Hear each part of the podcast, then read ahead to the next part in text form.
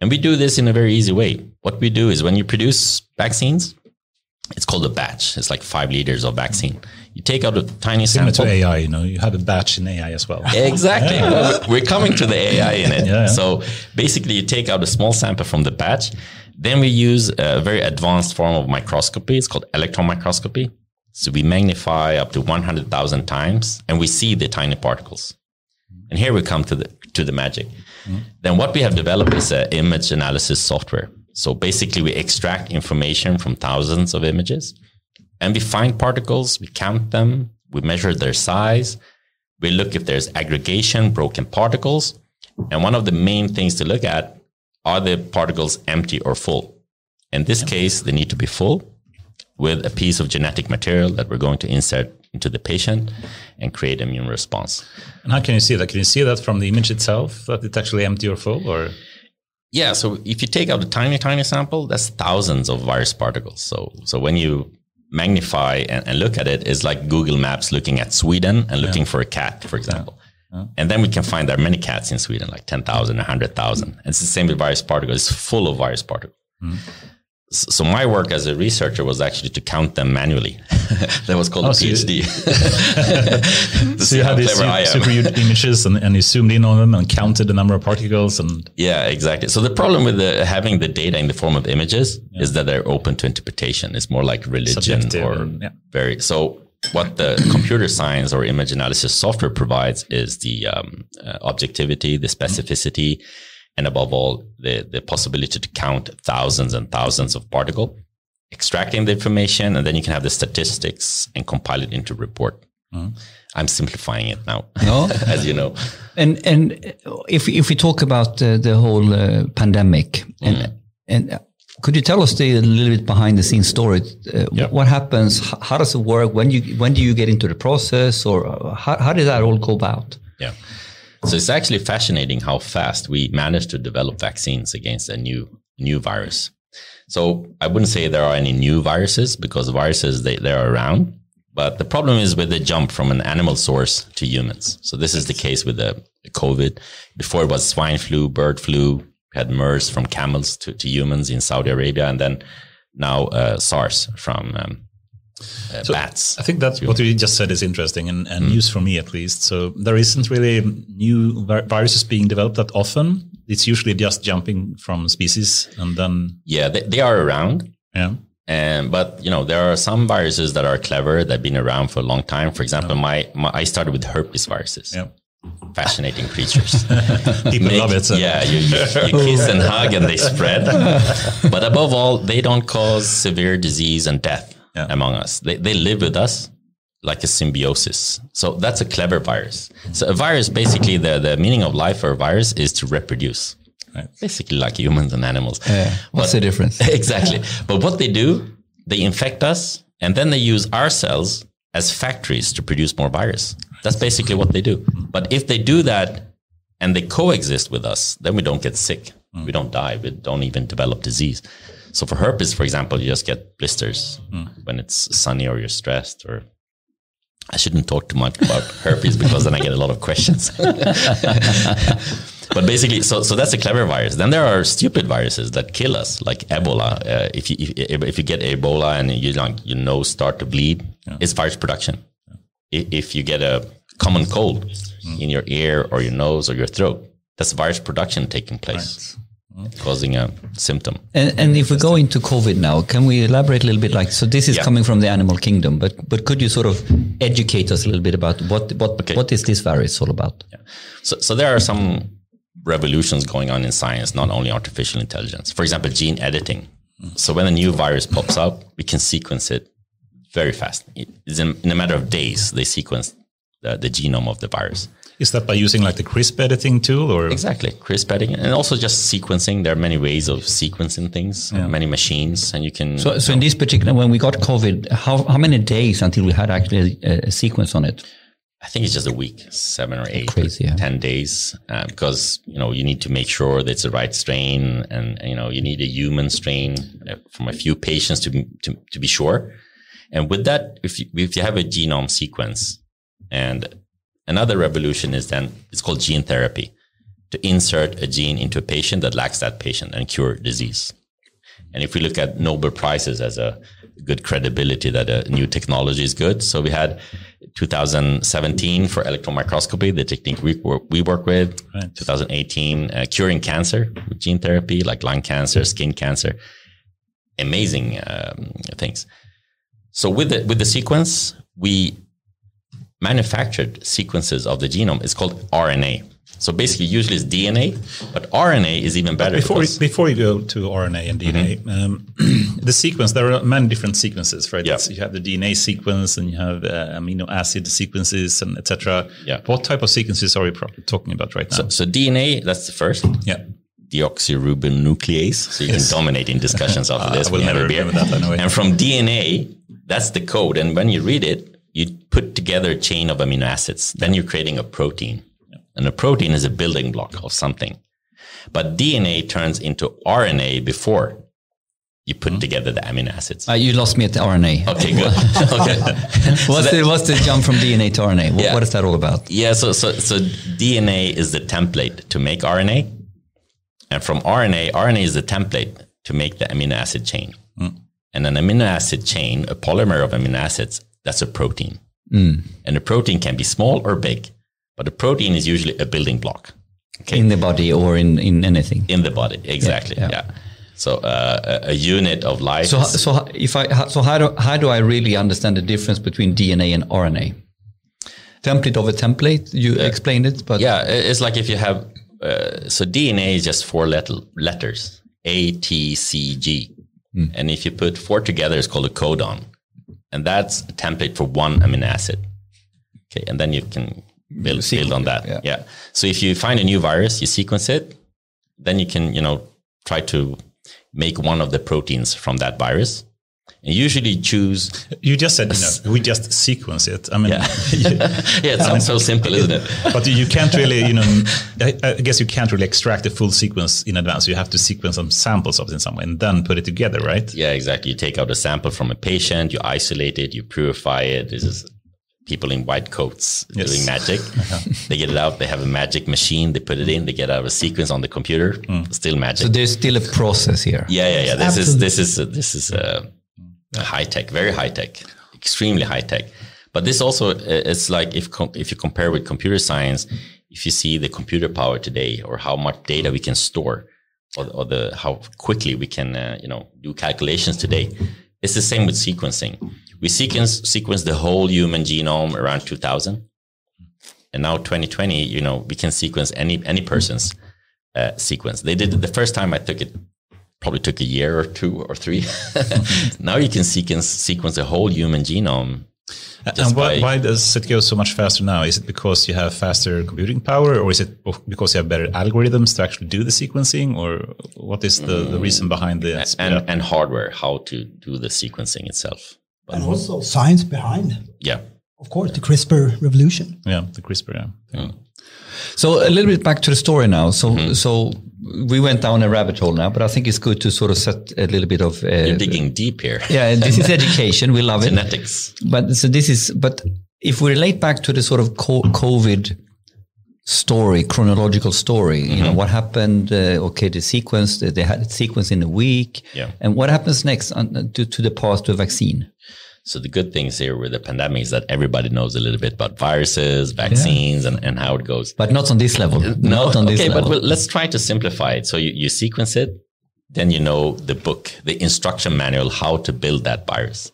Okay, then we're going to pick something that the human body, the immune system can recognize. So usually they pick what's on around the virus. The virus is a circle thing, like mm-hmm. a soccer ball. Then it usually have some uh, things on its surface so you pick one of the surface proteins. And in the case of coronavirus, COVID is easy, it's just one. So you pick that protein and the sequence for it. You produce mRNA. You put it into an empty virus capsid that you produce. We can manufacture virus particles now. Mm. Then you put the mRNA into that virus particle, and that's what you inject. And now we use the word mRNA. mRNA. mRNA. Yeah. Let's call it just genetic material. It's easier. Okay. So there are two types of genetic material. So if you have a cell, you have a, a, a core. Mm-hmm. That's where you have DNA. Mm-hmm. When the DNA is translated into proteins, it goes out to inside the cell, outside the, the nucleus. Mm-hmm. Then becomes a protein and then it can go out of the cell or sit on the surface. So when you were talking about mRNA, we are on sort of on on the next nuke. The nucleus is the DNA and RNA and all that kind of stuff. And then when we put that into the meta, yes, uh, uh, I don't know what's so the right let, word. Let's say there are, uh, there are two types of viruses: RNA viruses and DNA viruses. DNA viruses are more advanced. RNA viruses are simpler. Uh, an RNA virus don't need to go into the nucleus of the cell. They just go through a cell membrane. They put in some RNA and the cell starts to produce the building blocks. Yeah, so the, you basically you you fool the the cell to take over and start producing uh, reproduce the virus rather than doing what it should be doing. When this ends, you're going to have a master in biology. I need this. I need. I, I don't know if I'm that. accredited to give it, but no, no. Could we could we get that on paper? Yeah, please. Yeah, but I course. think we could illustrate this to make it educational. Yeah, yeah. If you go Yeah. through Yeah. this, which is actually If you put it, you know, so you went to this. Show it. Oh no no! There, here it is. Here it is. So that's I guess there are a lot of mathematicians listening to this. So this is a, na- uh, uh, uh, wonder of nature. Yeah. The the geometrical form is called icosahedra. Oh, So it's pentamers and hexamers with uh, the laws of nature forming this icosahedra with the lowest amount of energy possible. And the building blocks, that's the proteins. Mm-hmm. So the proteins form hexamers and pentamers and they form the icosahedra. Is that enough mathematics for you? no, no. How you many, can go go How down. many surfaces does an icosahedra have? yeah, that's the question for the, the listeners. What do they win? Yeah, yeah. A t-shirt. Okay, okay. If we have anyone, on How many surfaces on an icosahedra? How many pentamers? How many hexamers? Yeah, th- th- those are easy, I think. But Yeah. okay, but you, you okay? Let's know, not go there. Mm. Interesting. So back to this. I mean, like, uh, Okay, so but just to show the picture, if if this is just a capsid, it's called a capsid. Hmm? This is what you fill with a piece of genetic material, ah. and this is it's called gene therapy. We can now we master how to produce virus particles, and we can insert a piece of genome that someone lacks. You've heard about hereditary diseases. You lack a certain gene, so we can give that patient the gene they lack. And there are many companies like Spark. They managed to cure hereditary blindness, for example. It's like science fiction. Probably seen it on YouTube. They get the, the, the shot and they take out and they start to see. It's like magic, science fiction. But but you in, enter that into a single like cell, or or how can that spread out Yeah. through the body? And Yeah. So you produce, you manufacture thousands of particles like this. This is like producing vaccines that we were talking about. A vaccine is just you're manufacturing viruses, but you have made those viruses a little bit handicapped so that they can't, don't cause disease or, or death. Okay. So basically you use this AAV. so that's that's a virus particle. That's a virus particle. And then you can fill it. one. Very common one. This is Yeah. the most common one. Yeah. Adeno-associated virus. Yeah. And this one is used in, in it's called uh, gene therapy. yeah. And the revolution has really been in gene therapy. But when the pandemic started, we used the tools from gene therapy to make mRNA vaccines. Basically, using this virus particle, putting in a short piece of mRNA from the COVID that we had sequenced, and that was the mRNA vaccine. So you heard Moderna Therapeutics. Sounds very simple. it, it is.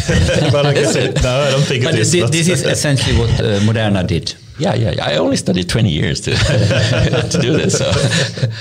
And did you, were you working with several of the companies, or you- mainly one of the uh, pharmaceutical companies in, in this, uh, from your point of view? So we have uh, 15 of the 20 major pharmaceuticals as recurrent customers. We also work with a lot of SMEs that are very, very specialized and the world leaders in gene therapy. V- very good uh, companies coming straight out of top universities. They are niche players. Some have viral vectors. Some know how to manufacture them. Some are good at putting in the mRNA into them. And we have a history of working with something called drug delivery. Before putting in genes, we were using this similar technology to de- deliver drugs into patients. For example, if you have cancer, cancer comes in many forms, different cell types. Maybe you want to target just that specific cancer cell and kill it. That's Like called me- melanoma, for instance. Yeah. So then you just want to target those kind of cells, mm-hmm. and that's called drug delivery. And then it, similar things is um, mm, gene therapy. So you could basically, so you have over the time then, you, you did something, you've been working on it there, and you could apply that technology and that approach to gene therapy. Yes. Yeah, so we, this is not a, the first pandemic. so we, we, worked a lot with influenza virus. That's mm. our background. We, we have developed drugs against viruses. We worked with all the manufacturers developing influenza virus vaccines. And you remember there were some problems there. Yeah. And, and, and uh, when you look back yeah. at the, at, at these, uh, or maybe think about this like in, in 10 years time or in 20 mm. years time when you when you look back at at um, this as as, as an, an, event how would you summarize what your key contribution was to sort of to to get to the right vaccines and where we are today to sort of get back to normal well, I, I cannot take all the credit for that. No, no, no. I, but I think what's really, really wonderful is it shows a lot about the how the scientific discoveries of today or very recent one have been applied so fast. Mm. And, and, I think the problem is not only the science, is that the regulatory framework. Mm. In order to produce a drug, it usually takes like 10, 15 years and costs one to two billion dollars. Mm-hmm. Mm-hmm. Now, what we did with COVID, we developed a, a vaccine within two months, six weeks. 42 days. Yeah. Actually, Moderna. Yeah. So 42 days, but then of course you have all the trials and all that kind of stuff. So and, and what that, that's usually the big hurdle is the trials. Yeah. It's like clinical trials. You yes. go through like it's called preclinical, phase one, phase two, two, three, and manufact- manufacturing is actually a big issue here. Uh, ramp up the ramp up the production. Yeah. Yeah, that, that's the bottleneck. To to do the for there are too many hurdles, of course. First one is this is cost a lot of money. Yes. You know, so these modern vaccines are really, really expensive. And we should be very proud about AstraZeneca, who who, you know, they're the ones who who very early said we're gonna do this nonprofit. Oh, uh, just very recently that it changed to, you know, mm-hmm. charging, especially Europe, because they complain so much. but Sweden or AstraZeneca is really contributing to vaccinating the, the whole global population, not only the rich or Europe and US, but the global population through WHO. I think that's important too. I guess you know I'm asking too many questions now because you move into so interesting topics, but we should do Great. a proper introduction. We, we need to do it uh, soon. A proper introduction. A little bit more. A little bit more. more. this is so fun. This is so fun. But so this is all about biology. When, is, when are we coming to artificial intelligence? but uh, but I think this is the key topic, right? Yeah. AI on its own is worth nothing. Mm. You need to have the fundamental first principles ideas. You have to have the business problem, mm. the medical problem, and then understanding how they infuse. So for me now to go nuts on the real business mm. problem, yeah, and then understanding how AI r- relates, I think it's core, and I think yeah. that's sort of missing the point if you're not deep on the on the fundamental problem you're trying to solve. So I love it. So back to the question. Uh, to AstraZeneca's you know, point, and um, they delivered or did created a vaccine in a bit different way than Moderna, Dana, yeah. etc. Yeah. Right? What, what, was really the difference? So they picked it up from a university in the UK. Mm. So that's usually where the discoveries and innovation come from.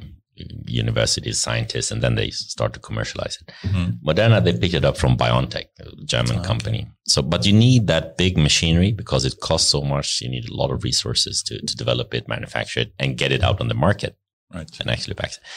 So the only problem here is the politics. Mm-hmm. So how to combat COVID it was too much politics, and too little medicine. That, that's the problem. If you look at China, how they did, they just closed down the country. It doesn't really work here in Europe, yeah. but some countries applied it, not Sweden. So that's not medicine. That's something else.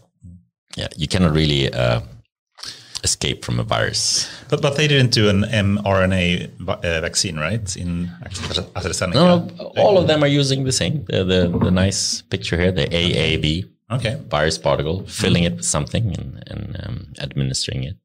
Then there are the traditional, like old school vaccines. Mm-hmm. So actually vaccines that was not a big business until uh, this pandemic. It's actually mm-hmm. india. India is the major producer of vaccines in the world. It's serum institute of india in pune owned by a very nice guy very clever guy. And um, that that's a high volume low cost business model. I know you're the businessman here. It's a high volume low cost. So we're vaccinating the whole world. Yeah. Uh, it's it's fascinating. You know children used to die from childbirth and you know other things. Now we're vaccinating the whole the whole world, but that's traditional vaccines. Mm. What we're talking about is these modern mRNA vaccines coming out of this new technology, the gene therapy, and that in 42 days they managed to not only develop it but also manufacture it and deliver it. Yeah. That, that's fantastic. On prototype stage, of course. Yeah, but, uh, it requires a lot of money, a lot of skills, and a lot of logistics to do this. And the thing we haven't touched upon is the regulatory framework. Right. And this is something from, from a company perspective as well. You know, uh, patient safety is, of course, basically is the government's uh, yes. uh, problem, and it's only the government who can decide about uh, approving a vaccine for emergency use because this is what we have done. Yes, to, go to, to cut the red tape. Exactly. I told you it take 10 to 15 years and cost 10 to 20 uh, billion Swedish. Well, it still costed them one to two billion probably to develop it and get it out, but they did it in 42 days, and others now are still working on it. Uh, then you have to, you know, the, the regulatory framework, the quality assurance, how effective they are. Well, we, we did some quick tests here. and basically, our company, Vironova, what we work with is the quality control of these vaccines and products. And uh, this is the hurdle when it comes to drug development today. It's very costly takes a lot of time, and there's this is because of the patient safety and the regulatory framework around it. Would but that I, be a good segue, perhaps, to I what think this is, Yeah, I think I think this is the segue to. I mean, like this was the you know two minute introduction. You know, having yeah. a, having a hook to to get started in, in a cool way, and it's so fascinating. So it, two minutes, five minutes turned into 20 minutes. But, but let's really do the proper introduction. Oh, so today we have the CEO uh, from uh, Vironova, uh, Mohammed, and we have uh, Mats, uh, old friend of mine, an old colleague of mine, and uh, let's old friend of mine. Yeah, yeah, yeah, and and, and I, I, think we should start there. You know, how the hell did you two guys meet, and what's the starting point for this journey I guess on uh, we go down to five five years old or something should, like that. Should we go back kindergarten? Back? Yeah, then then we go back to kindergarten. We are three or four years old. I actually do not know we're three or four. That's where we started back in Fisksätra. So two two Fisksätra boys in kindergarten we have today as yeah. guests. That's where we this start. Is the Maradona of Fisksätra, the best soccer player ever. We have a few yeah, second and third. I think we have some bias there. we should talk about data and AI, but thank yeah. you for for promoting. but continued. Our road has been going together until we went to the secondary school. There we took separate ways. Yeah. You went for medicine. I went for soccer. Yeah, that's no right. business. Uh, yeah, business, business and as soccer. well, and guitar and so forth. And, yeah, and then actually my road crossed your road before I came back to you. Yeah, yeah. So me and Mats has worked together at Pro Sales. Yeah, and then you work with me for some time in Vattenfall as well. Yeah, exactly. We've been management consultants both. Uh, yeah, we've been consultants, and we I've been you I've been your customer and stuff like this. Yeah, yeah good fun. But mm. but maybe a little bit back to you, Mohammed. So like, yeah. um, so what's what's the starting point here, sort of that takes you to Vironova? If we can yeah. do that now, maybe not in twenty minutes, but in, okay, in 10, 10, 10 minutes. five, yeah, ten minutes maybe. So I'm actually a scientist, as I said before, uh, disguised in a suit. so it goes back to I, I love science. I have a passion for viruses. I started in chemistry, uh, Uppsala University. Then I went to, into biology still Uppsala University. And then I went to the Karolinska Institute here in Stockholm and I, I did medical research for like 10 years, focusing on viruses. So I started with uh, drug development, trying to combat virus infections, both with you know diagnostic tools, but basically it was to use my chemistry and biology combined to develop molecules as medicines against viruses. The strategy that I had was to disrupt the virus particle. Now we have talked about this icosahedral Yes. We have this competition going on, how many sides. But so basically the strategy was to disrupt the virus particle, to break it down. That was the way to cure us from, from virus infections. And um, my research, the data I generated was in the form of images because I was using electron microscopy to look at these virus particles, to actually look if I managed to disrupt them. Basically, you, you culture cells, uh, you infect them with virus, then you add your compound, the uh, pharmaceutical to be. Mm. And then what I did during my PhD was just taking pictures. And then I sat with these uh, pens with different colors, red, green, and blue. I looked for empty particles, broken particles, and then I was counting them. Yeah. and so it usually took me one week of taking pictures, another week of counting particles. And the third week I met the professor and, you know, the head physician and, uh, then the problem was this this objectivity and subjectivity. Yeah. But here, here we have high stakes, high quality, really intelligent people doing very, very tedious yeah. data work. Yes, yes. It, because it's complicated. At this time, when I was using the electron microscope, as a very academic tool in the basement of the university, these are things that cost from 10 million to 30, 40 million crowns. It's like flying a, a big plane, a lot of different things that you adjust to calibrate it to get a good picture. So you need to work. Uh, uh, uh that was a hard thing to calibrate it, to find the virus, to prepare your samples to put into the machine. And then I went into the dark room with, you know, with the red lights developing my images. But at the same time as I was, I, as I was working on these um, things using these analog machines, we started the digital, I shouldn't say revolution, but first came digital cameras. What year are we speaking about approximately? From right 2000. 2000 on. Yeah. So we had the, the digital cameras. The first ones costed like a hundred thousand dollars, like a million crowns or two million crowns. Uh, now, now there are we are producing one for seventeen thousand five hundred. I shouldn't have said that because that's not, not what we sell them for. But I mean, the, the price difference is huge, and, and how much better they are today than before is is also huge. We also started what what the goal of our company has been to automate and digitalize the electron microscope itself to make digital cameras. And we do two types of uh, software. Uh, I'm not Bill Gates, but we try to illustrate this with we have an operative system that you know mm. runs the hardware, uh, automation, make it user friendly, auto calibration, etc., etc. And then we have the office package where you handle the data. You generate images, you have to store them, you have to analyze them, extract information from them, and compile that into reports with the statistics. And that's the customer value for us. There are a lot of companies, not a lot, sorry, three, that make microscopes, but we're the only one who really works with the data. What's actually the information in the images that are creating value. So you had, besides the hardware, also the software to be able to work yeah. with the cameras. But let's hold, hold yeah. on that because from a very egoistic perspective, it was tedious to count yeah. particles. but we, we, get into the Verona uh, stuff. But so you, you you were doing your PhD. Yeah. But, but you're a dropout that went patent instead. Yeah, yeah, yeah. I, I blame it on Bill Clinton because I filed a patent. I won a prize. I met Bill Clinton and, and Americans, and they they just asked me, so how much does it cost for me to do the analysis with your software? I was like, what? You're going to pay me for it?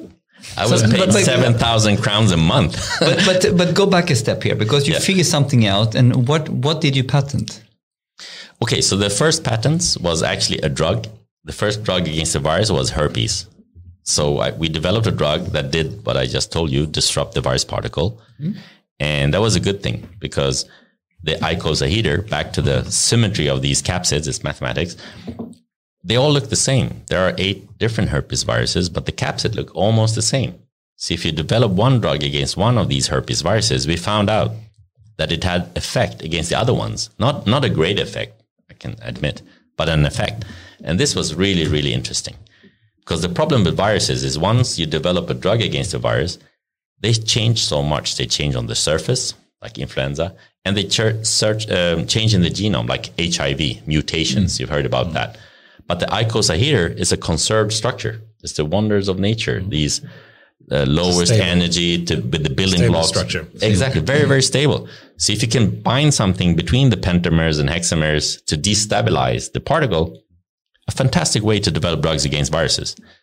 But this is what your patent was. That was the, exactly that was the first uh, antiviral against herpes, and then we continued, and we have done the same against influenza virus influenza virus is also common knowledge yeah. now. And you, you were staying at Karolinska. I mean, like you dropped out maybe of your PhD, but you were staying at yeah, Karolinska. because the, the, the, funny thing with, with the research is very similar to business. You, you apply for grants and that funds your research. So it's basically you take money and you create knowledge. Now we're on the other side. Now we take knowledge and we're creating money out of it. but it's very much the same, you know? I like that summary actually. Yeah. Yeah. So, so we were very good at getting grants. And actually, when I started the company, I started the company, but I was still at the university. So Vironova is started out of um, Karolinska. Karolinska. Yeah. So my professor in chemistry that I work with, he's still working with us. Mm. He turned uh, 80 last year. John Bergman. We should John Bergman. Yeah. Shout out to John Bergman. Yeah, he's fantastic. That's uh, one of the most clever people in the world. Definitely, for sure. And I met a lot of clever people. He's outstanding. Yeah, awesome. better than internet. better than Elon Musk. Yeah, no, no, for sure, for sure. He, has got the. It's called the Chemistry Bible, which is like German books from nineteen, I don't know what, eighteen hundred and fifty something, yeah. up until today. But he's still better than these books. And he thinks like internet is like is a new phenomenon. The real knowledge is in these books. Interesting. So, so what what was the starting point and the idea then like when when when did you do sort of oh we can make a company out of this or this mm. or maybe even this uh, when let's go back to bill clinton because mm. someone wanted software what happened yeah so so the first patent was as i said it was an antiviral compound but it was also uh, I, I was collaborating with uh, mathematicians and people working with image analysis so i had a, a master thesis worker uh, martin mm-hmm. doing his master thesis in mathematics with us He's now a PhD in artificial intelligence, oh, nice. uh, Department of Mathematics, Royal Institute of Technology. And Ida Maria, she was doing image anal- analysis. She was a PhD student then. She's almost a professor now, assistant professor oh, in image analysis. Yeah, KTH. And and they there were two patents, uh, two separate ones actually. One was like image analysis tools to look at viruses, and Martin was also doing a similar thing. And I was using this to show the mechanism of action of my drug. So we're three people doing this and uh, yeah, and then I, I, published this. No, I didn't publish it. I patented it. Yeah, yeah. And actually, my, my university paid for it. yeah, and I stayed. but when I went out to conferences to present this, then the, the American researchers they were like, "Wow, Mohammed, this is good. Like, can, can we use it? Can can you do this for me on my virus particles?" And I was like, "Yeah." And then I thought, "Oh, I'm going to become a professor because you know, if you do something for another researcher, they put your name on the article." So I was like, yeah, this is the way how to become a professor in virology. I'm going to sit and do this mm-hmm. and I'm going to be- become a professor in virology. But then they asked me, so how much is it? I was like, what? Yeah, but how much does it cost? Yeah, then I have Moroccan blood. Yeah. yeah. you go back to, to Fisksätra. yeah. I was like, what? Hmm, this is interesting. You're actually saying that you're going to pay me for this? and, and I made that joke before, but you know, you're not well paid in research. That that's for sure. You work, you know, 12 hours per day, weekends, and so. But it's because of research. It's it's interesting what you do. You're passionate about yeah, your topic. Your problem domain. solving. Yeah, problem solving is still the, the number one motivation. Yeah, yeah, definitely, definitely. But if you can make money out of it, even better. Mm. Yeah. So that that's why when with the, with the patents, and I was actually encouraged to commercialize my science because at the time it was new. First, they, they, they forced universities or researchers to communicate with the outside world. That was the first thing. Tredje uppgiften. Mm-hmm. Yeah. Right. And then we have something in Sweden called lärarundantaget, which yes. means if I'm the scientist doing an invention, I own it. And actually, my department paid, helped me I'm really thankful for that. Um, they paid Poor for Americans the first patent. that don't have that. Right? Yeah, exactly. but what the Americans have that we don't have, or we're, we're, we're now trying to do that, is the support system around commercializing science. So when I was a PhD student, we, we had the first like courses in how to patent science, how to write a business plan. And, and that was, that was nice that they encouraged it. So we were one of the first to, you know, patent it. I owned my own research. Yeah. I started the company. And what, when was um, Vironova founded? Uh, 2005. Mm. Yeah. And once once we started, the the funding was actually grants. Mm. So we started with the, you know Almi, a loan. I, I am also thankful to SE Banken yeah, mm-hmm. thank you, SE Banken. they gave me a loan. I think that person is fired because giving a loan of 300,000 to a, a, researcher, that's probably, but I still like them. And then um, Vinova. Vinnova, of course. They gave us like 10 million to develop the software.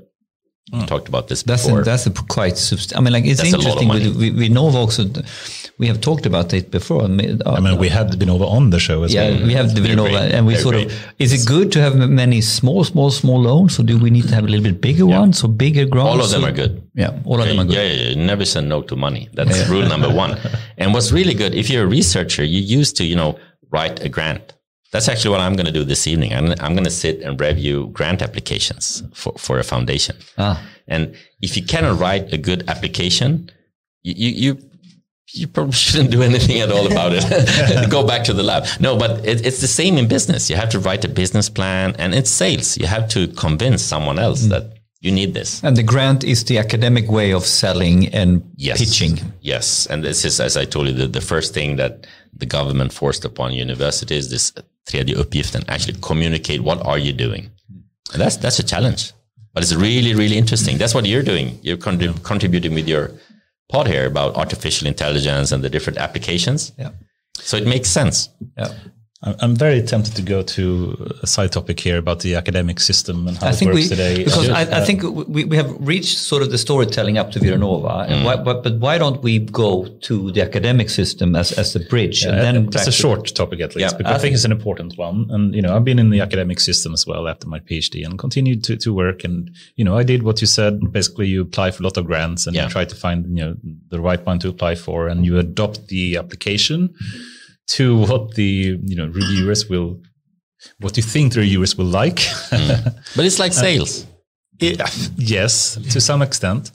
But then if you compare it to at least in ai today and the academic system has failed in some ways and the true research in ai today is occurring in the big tech companies. And they basically have caused a brain drain from all the academic and universities. They are paying high salaries for the top professors to come and work for them Mm. And it's it's just continuing and, and, accelerating in a fast phase. And I would also argue, and, and please stop me and disagree, but uh, at least in computer science, the way that peer reviewing works today to publish article is is the is diminishing and, and going down rabbit hole that is causing people to just push push stuff in preprint preprint kind of you know arXiv.org kind of mm-hmm. sites to fast like, pace to just circumvent, you know, for one, to fast pace, yes, but also that the whole reviewing system is not working that well, and there have this kind of what do you call it? Like in uh, when you have a, a, set of people collaborating to, together to to go around the normal reviewing system. You know, if you have and know, know the right people in the network, you can get the paper accepted just because you know you know X number of people that is close to the reviewer.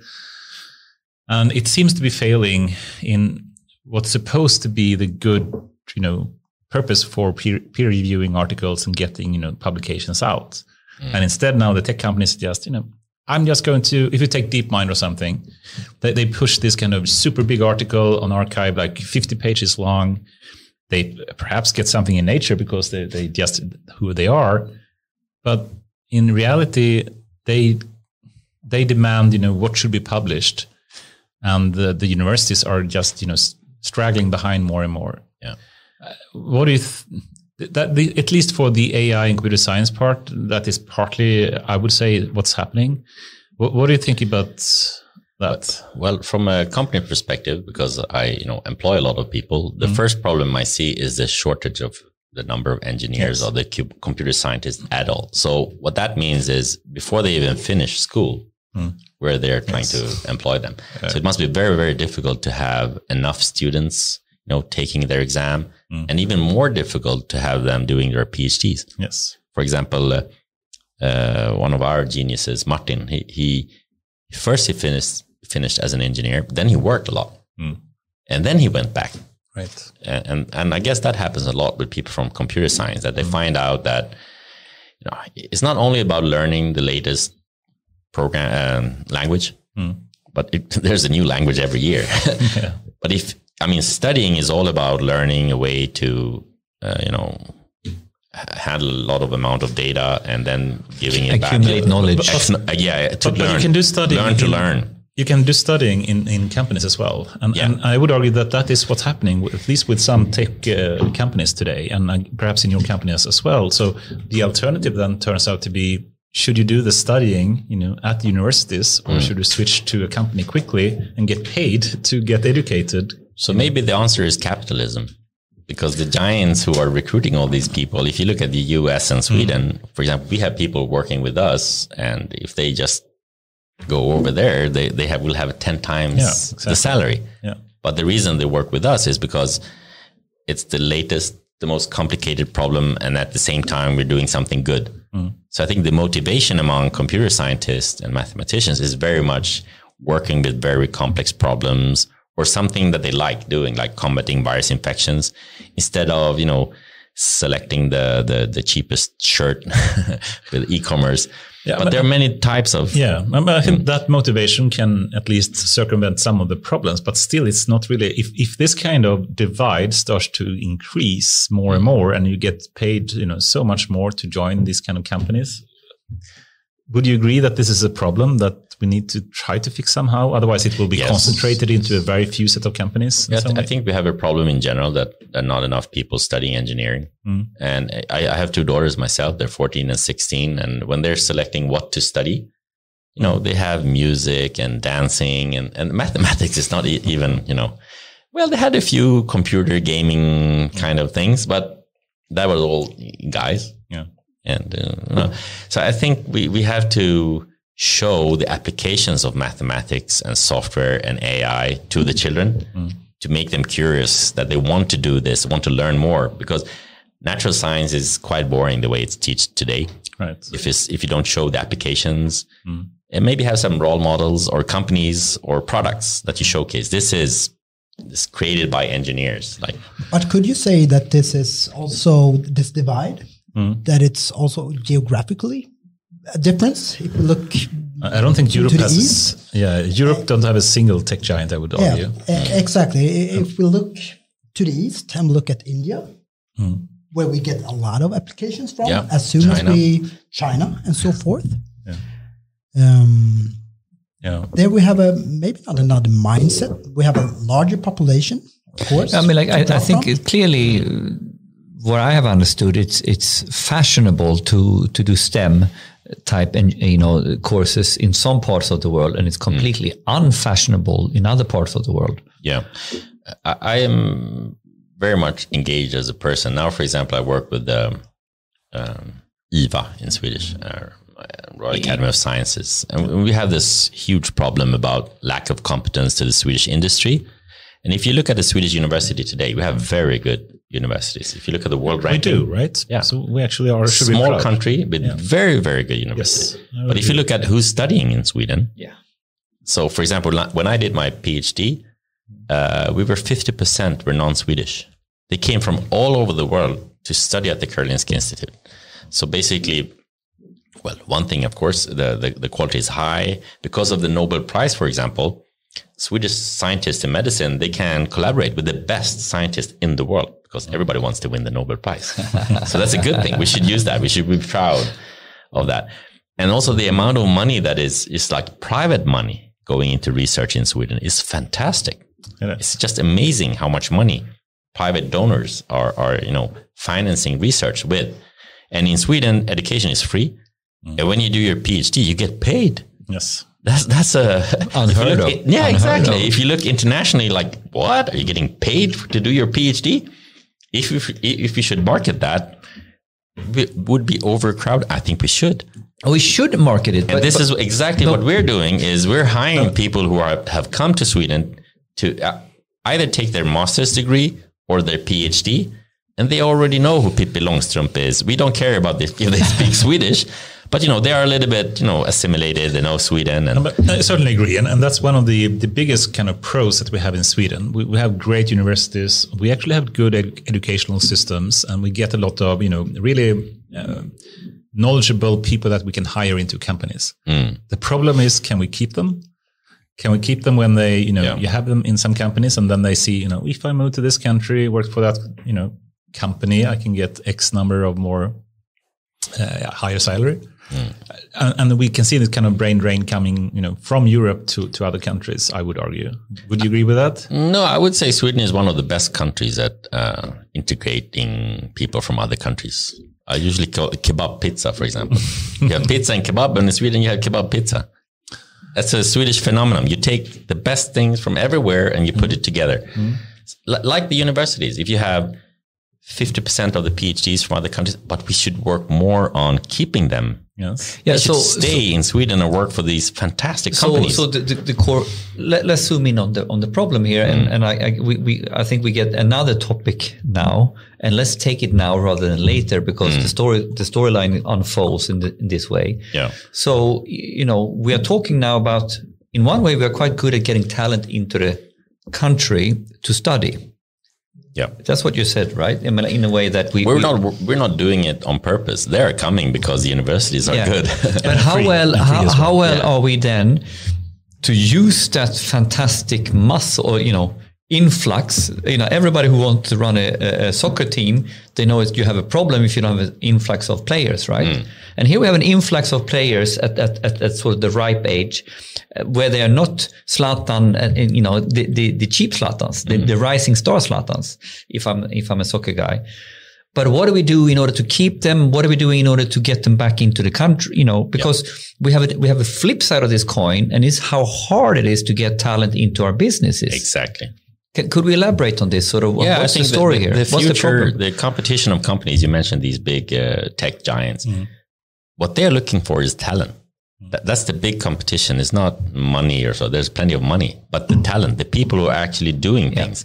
And if we get talents to Sweden and we attract them because of Sweden, the Swedish system, democracy, clean air, föräldraledighet, semester, all that, we should you know do everything we can to make them stay. But yes. it, but this but is that's red a carpet. problem that but that's red a problem carpet. I mentioned, right? I mean, you get people here, but the administration is terrible. We have a company. Yeah. We have hired a company to help these people fill in the paperwork. Yeah. For example, we had a genius, a, a, guy. He finished his PhD student in, in less than four years. Mm. that was a problem. Oh yeah, because the book said it, it, should take four years, and because he finished before four years, mm. he was not allowed to stay in Sweden. We had cake uh, this oh, week for Yingyi. Mm. After six years, she got her permanent residency, and that's a genius young woman. Yeah, absolutely. And so it's just terrible. The administration is not there. But this is a huge problem for Sweden now because mm. in, in the one hand side, we are with, with our taxpayers' money, we're doing quite good marketing or somewhere. They, they come to our universities. Yeah. So we're sort of, we, we put the ball on the, on, on, on the penalty. It, it's right yeah. there on the penalty. You shoot, you kick the goal. Yeah. And then when the talent is here, and then we fuck up, in yeah. my opinion. Have another beer, please. now we're starting to get into the we're talking about the system. It's hard to yeah. to in the short run, uh, mm. in short term. Mm. Do the, anything about the system. But we have a, a, Colombian guy and a Moroccan sitting here, yeah, and we yeah. speak Swedish fluently. We think we're Swedish. You are, yeah. And, and the, that's the thing, the, the, the, fascinating thing with Sweden. I, I, said we're good at integration. Yeah, compared to a lot of. What do you say? Sure. Yeah, you see. Are, you, are we good at integration? Just say yes. well, but what we can say is that some of mm. the responsibility. Oh, go down. That's your word. Don't you feel Swedish? Yes, I do.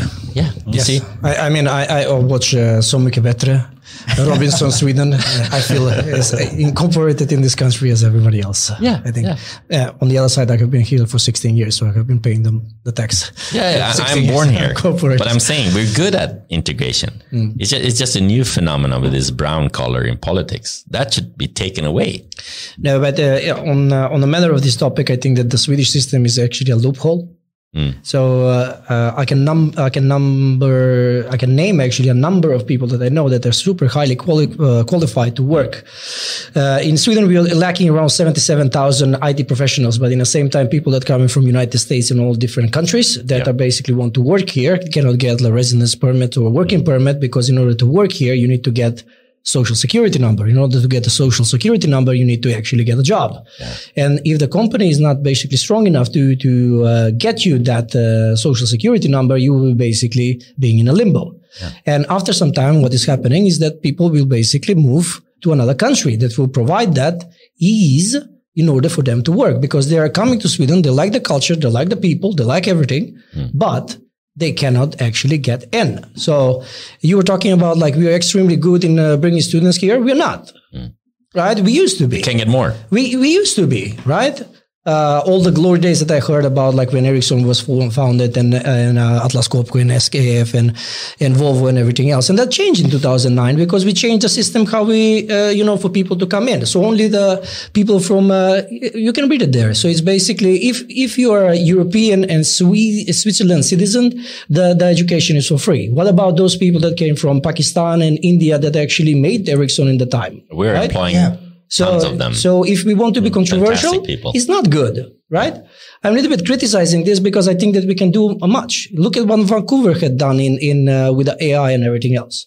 Mm. We need, if we want to bring uh, AI and the brain to Sweden, we need to change everything, not only the how the company thinks. We need to change the politics, the migration.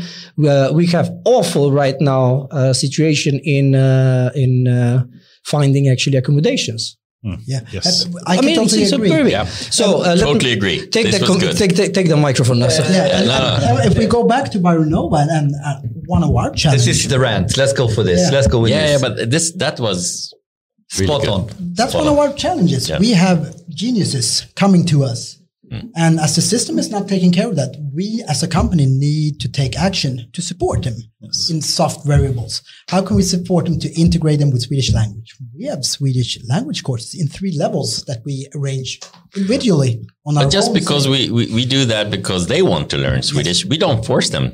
We That's just a way to make them feel at home but, and comfortable and show, uh, socialize with each other. But you pointed out, you know, where should they live?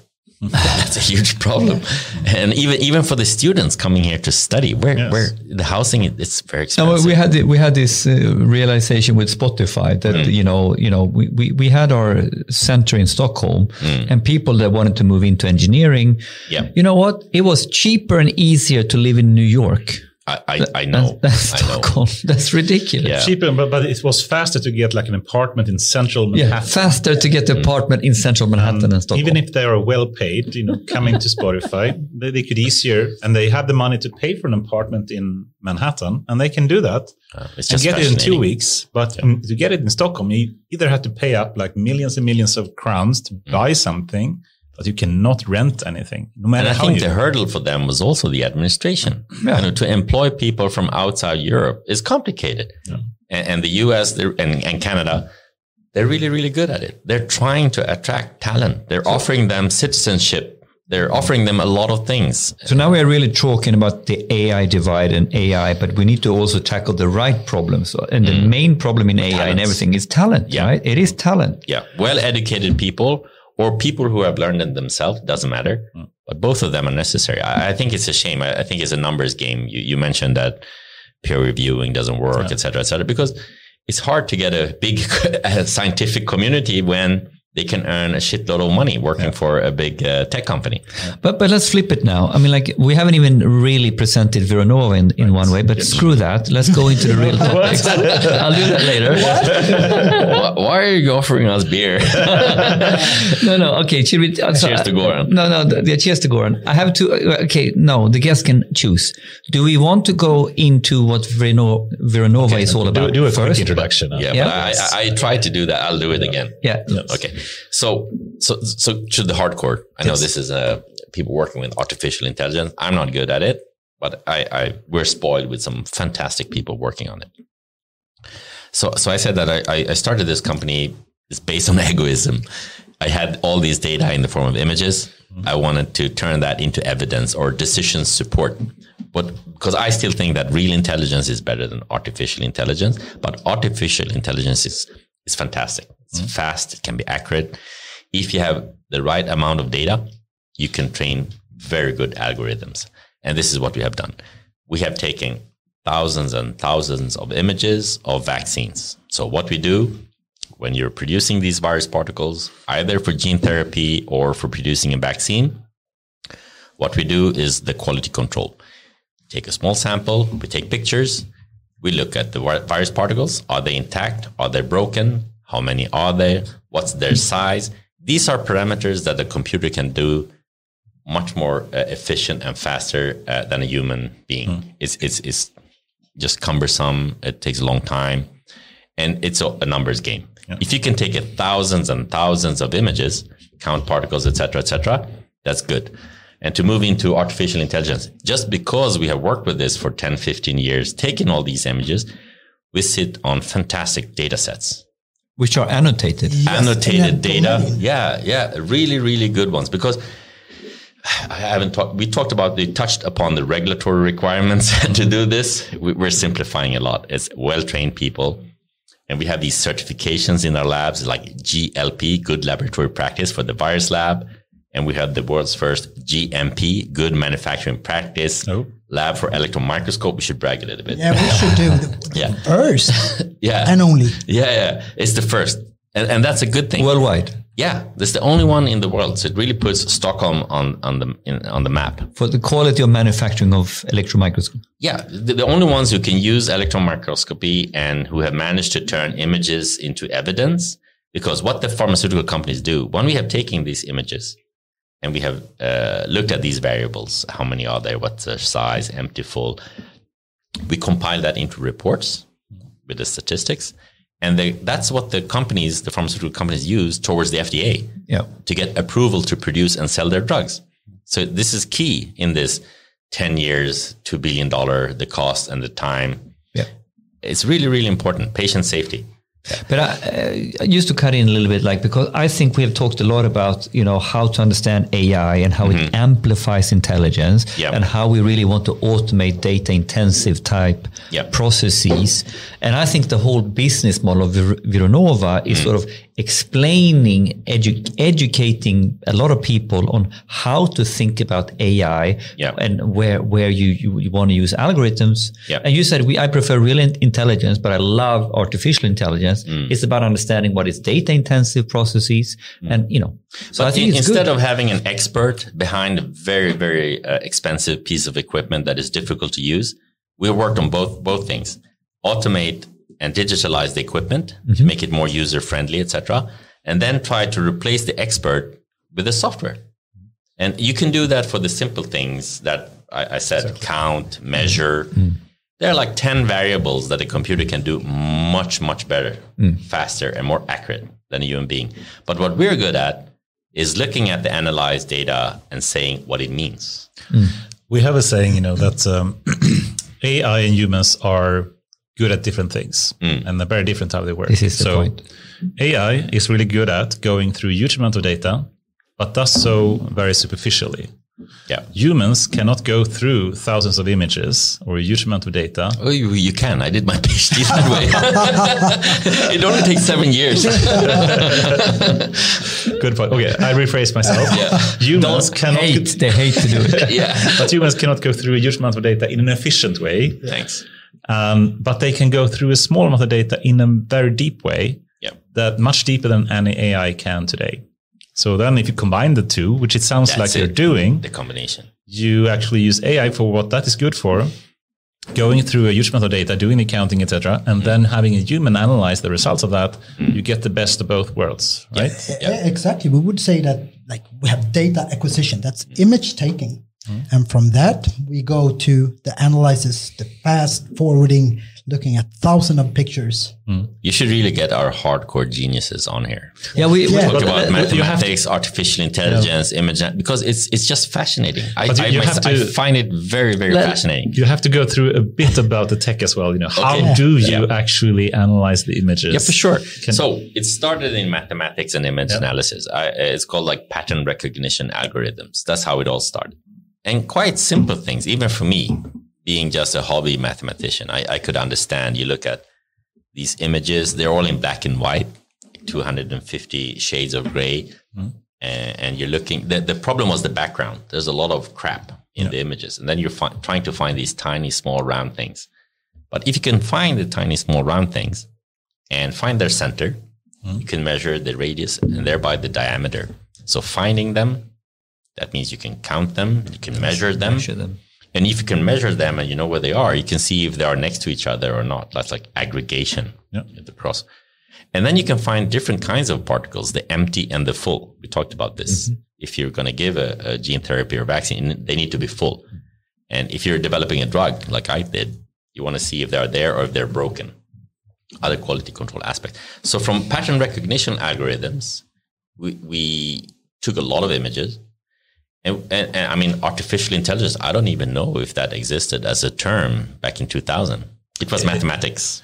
It, algorithms. It, has been around since 1956, I believe. But okay, still, sorry. Uh, this is the winter time. This is the winter time, yeah, I guess. But still, there are a lot of you know. At that time, it wasn't any deep learning technology. But you know this um, competition that is taking place every year, where you're trying different algorithms. When you know it was not until like 15 years ago that the real good I think deep you learning mean ImageNet competition. Exactly. Right? So yeah. 2012, so you, it was the big yeah. moment with the Alex And if you look at from thing. 2012 to today, how many different new algorithms or ways pop up. Yeah. yeah. So that's where our science and our research is to try all these new ones on our data sets. Mm-hmm. But we, we started with pattern recognition.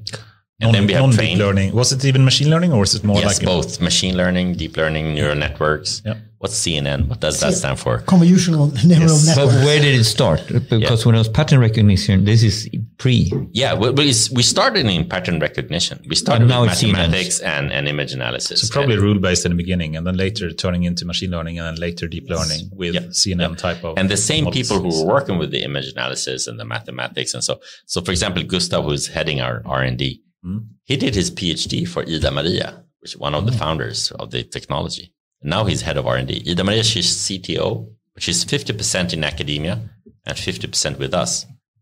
So she knows what we have. So Ida Maria is at KTH as well? Or? Yeah, Uppsala University. Uppsala, sorry, sorry. Yeah. So she knows the latest things and her PhD students, so they can try the latest te- techniques mm-hmm. on our data set. So you so have a data set. realize is because of a service model, we have spent so much time developing software, we even built our own microscope, the world's first desktop version of an electron microscope called the Minitem. And we just did that to integrate software with hardware to automate and digitalize. Once we have done that, we focus more on the software. But all the data that we have generated over time, as we said, it needs to be annotated. Mm-hmm. That's why we, we built our own microscope, integrated our software. We bought a few companies uh, that made digital cameras to make a fully integrated system. And with that, we have generated a lot of data. And that data set is that's the gold mine of but, today. But okay, here I want to use stop and pause. And I'm gonna I'm gonna actually uh, brag a little bit about Hyperight's Data Innovation Summit because I'm going to mm. make a hook to what we're talking about here. so, so we, we talked about AI transformation as the main theme of this uh, the Data Innovation Summit. And mm. when we when we start looking at contextualizing AI transformation, we're going to have a transformative. It, this is all going to be transformative. Yada yada yada. Mm. It's going to be general purpose tech. AI is going to be pervasive. I propose that you need to always talk about data, AI, software. Yeah. How do you feel about that? I mean, like, so AI and AI is completely transformative, mm. but you need the data in order to feed the AI. And, and what about the experts? Or, um, no, no, no. Of course, them, that's the people side. But if I look at, if I try to look at it, uh, good point. No, qual- qualify the data. I mean, yeah, yeah. But I, I was trying to, you know, technically, people get stuck on, oh, it's all about the algorithm. It's all about data science. Oh, well, mm. it's all about the data, the data engineers. And then when you have the algorithm, you need to, to deploy that algorithm into production somehow, mm. i.e. software. So I just wanted to sh- point that out that when we've been talking about this stuff, um, you talk about interchangeably software, algorithm, data yeah. as core core business perspectives. You can't take, I mean, like you can't have AI without the software. You can't have the software without the data, you know. Do, exactly. So I, I, just want to make that point clear uh, to, to really emphasize that software is extremely important. The algorithm is, you know, so none of them really has any real value without the other ones. Yeah. That's the point. And then the people, let's let's then talk about how much it's tech and how much it's people yeah. and but process. I think we need to rephrase that because it, it's one common topic today is called data centric um, AI versus model centric AI. Mm. This is from Andrew Ng. Andrew Ng. Pioneers called Andrew mm. Ng. Ng. And um, the traditional academic work, and this is the reason that you know there there is a big difference between um, industrial and academic use of AI because in academic use of AI, you usually have a fixed data set and you tweak the model. Yeah. And you tweak the model in extreme uh, and do this kind of weird ensembles, etc. That is not really useful, but they win in some kind of competition and benchmark and they get a paper published. Mm. But in practice, what you can do is you can just tweak the data set instead, improve the quality of the data set, and that hugely will impact the performance. But how do you improve the data set? So, for example, in our uh, for us is we have experts who have knowledge about the data mm. and they can qualify the data. Mm. Is, is that possible to do just with software to qualify the data? Uh, partly, yes. There, mm. there, are a number of techniques, like active learning based techniques, that we can use to try to improve the quality of the data and, and choose what to actually train on. But um, instead of spending so much time trying to improve the model, you can instead say, is there some noise in the data that we can remove? Is there some noise in the labels that we use to train the model on that we can improve? Can we see that this type of label is potentially missing, um, you know, sufficient data, but others are overrepresented? Mm, exactly. So we can, you know, find a balanced way to make the model training work much better. Mm. And if you do that, then you know the improvement that you get is usually very much higher than whatever tweak you do to the model. But this is why I love science because mm. y- you look at this from a software perspective. But if you sit together with a chemist, mm. a biologist, someone who's uh, you know working in medicine, you will have so many angles on solving a problem. So if you have a problem that is well, you know, let's say nobody have solved it before, like eating an elephant. Yes. Yeah, you have to eat it piece by piece or Probably. So, so, everybody, if if you have this in working interdisciplinary, that that's just it's so fascinating because you can have so many different views on the same problem. So if you have one data set, if you have different angles on it, you will see different things. So this is what I say with having experts who are used to, you know, yes. if you sit there hours and hours and hours in front of the microscope, basically you just have to look at it and say, oh, that's that. I mean, domain expertise is super exactly. important. so uh, the the no way question. is the bad thing with uh, pattern recognition algorithms is we have taught the computer to do something, so it's expert biased. Now, when it comes to artificial intelligence, we're trying to work on you know feeding the computer with images, mm. and then just waiting for the computer to tell us what's in the images, mm. and, and that's really really interesting because when we see what's coming back, the expert can say, "Oh." wow, did you have that in the? But we didn't see it when we tried to analyze it. Are so, you moving into explainable AI as well, when the model is trying to explain why it thinks it has a certain thing? Have you tried that yet? Yeah, well, I, I don't know the, the, the nomenclature, but it, it, we're trying to go from teaching the computer to do something and teach it on our material mm. to towards feeding the material and, and trying to get something out of it, like what's in the image. So, yeah. in short, you, you can basically today, with a number of techniques, try to say, let the AI not only do a prediction, let's say in your case, a number of uh, virus particles or whatnot, mm. but instead also, besides doing the, part, the prediction, say, why do I think it has five number of five particles here? And it has to highlight an image basically, so we can yeah. motivate and describe why I thought, you know, this is the number of particles it found. And then so, you can see, oh, it actually looks at something completely horrible. There's a classical example of this. This is a paper from 2015 uh, called "Why Should I Trust You?" and it basically they had a really biased data set where they want to predict if it's a wolf or a husky, a normal dog or a mm-hmm. wolf.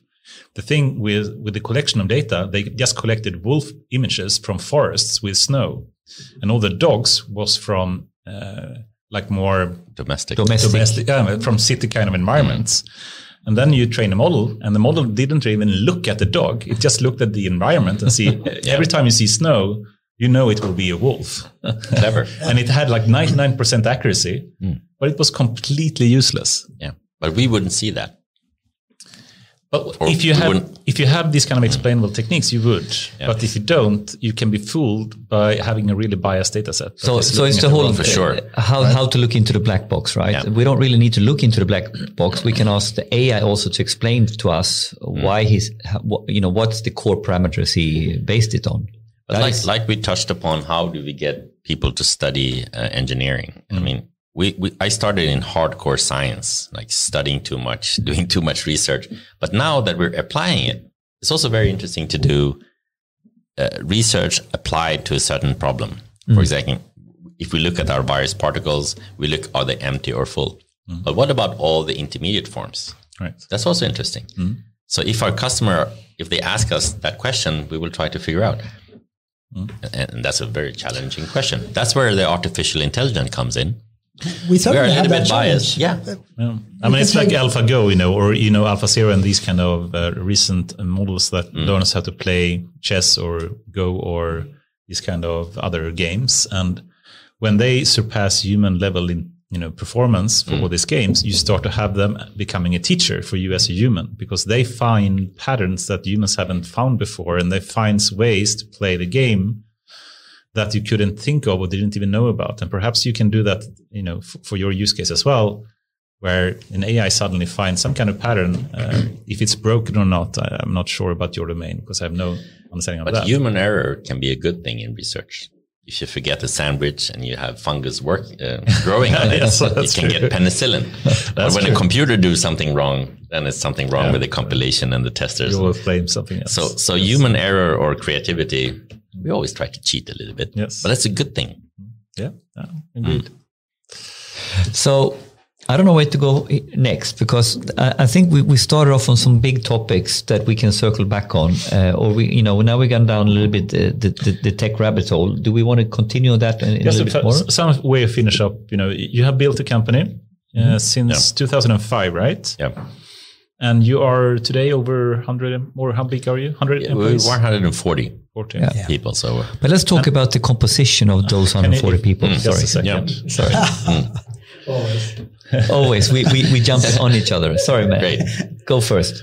So for people that want to know, you know, I want to build a company as well, uh, similar to yours perhaps, or in some other field, but to actually be managing to, to build a company to, to the success that you have today. Can you just share perhaps some advice of mistakes you made or, you know, something that you really uh, love about, you know, this I did really well, causing me to have the success I have today? Mm. It's basically one thing. It's about recruiting the right people. Yes. So good recruitments and bad recruitments. That summarizes all. And now you just have to tell us how do you recruit the right people? yeah, that, that's a challenge actually. Yeah. So we we started out more like a group of friends. Mm. I, I, I always call them my family, but well, and I, I still think so. Uh, if if you're passionate about something and you like what you do, that just make things a little bit easier. So we yeah. started with a bunch of people with scientific background, basically researchers, uh, trying to solve a problem that was a, a, problem that we needed to solve to make our lives easier.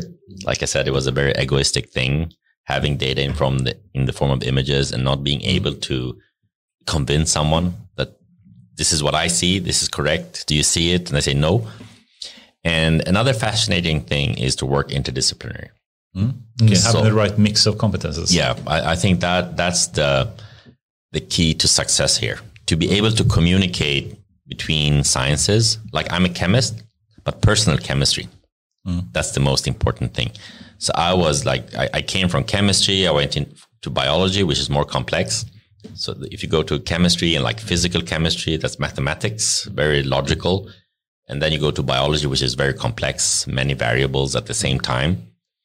And medicine, where you try to apply it, try to solve some problems. So we worked in the interface between technology and medicine using very, very advanced equipment, electron microscope, expensive, complicated that we needed to automate and things. And then we had the actual problem to solve. But we managed to communicate and collaborate. But okay, let me ask a very concrete question. How do you do um, recruitment interviews? I actually don't do them anymore. I only recruit the management team. oh, I, I, I, sorry to oh, say sorry. this, but I that's, recruited friends. You're sitting next to Mats. No, no, no. But, but, but that's I, I can go back three years. That's yeah. the timeline that I have back here, and then this actually goes back to if we go to 2005 and 2015 and so forth. There wasn't the the great divide between that many departments. That it's still growing, of course, mm. as we are. Mm commercializing more and more of our services and also products, our solutions. So that means that we have more skill sets that we need to acquire and retain within Vironova. That means also we need an HR department, which probably wasn't needed 2010. I don't know how many we were at 2010, but now we are over 100. Mm. So there's a lot of different organizational challenges that just touches this question. Mm. How do you perform interviews?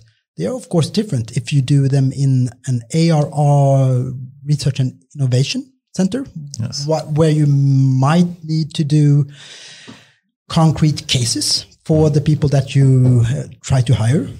If we go to the sales and marketing department, you have other skill sets that you need to align with. So that's actually something that we have built up the last three years. Oh.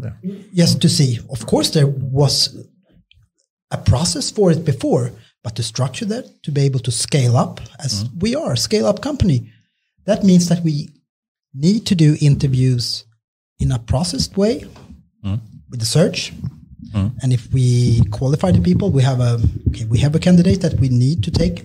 Yes. In many cases, from a different country. What kind of pre-boarding acti- activities do we have for that person coming from India? Mm.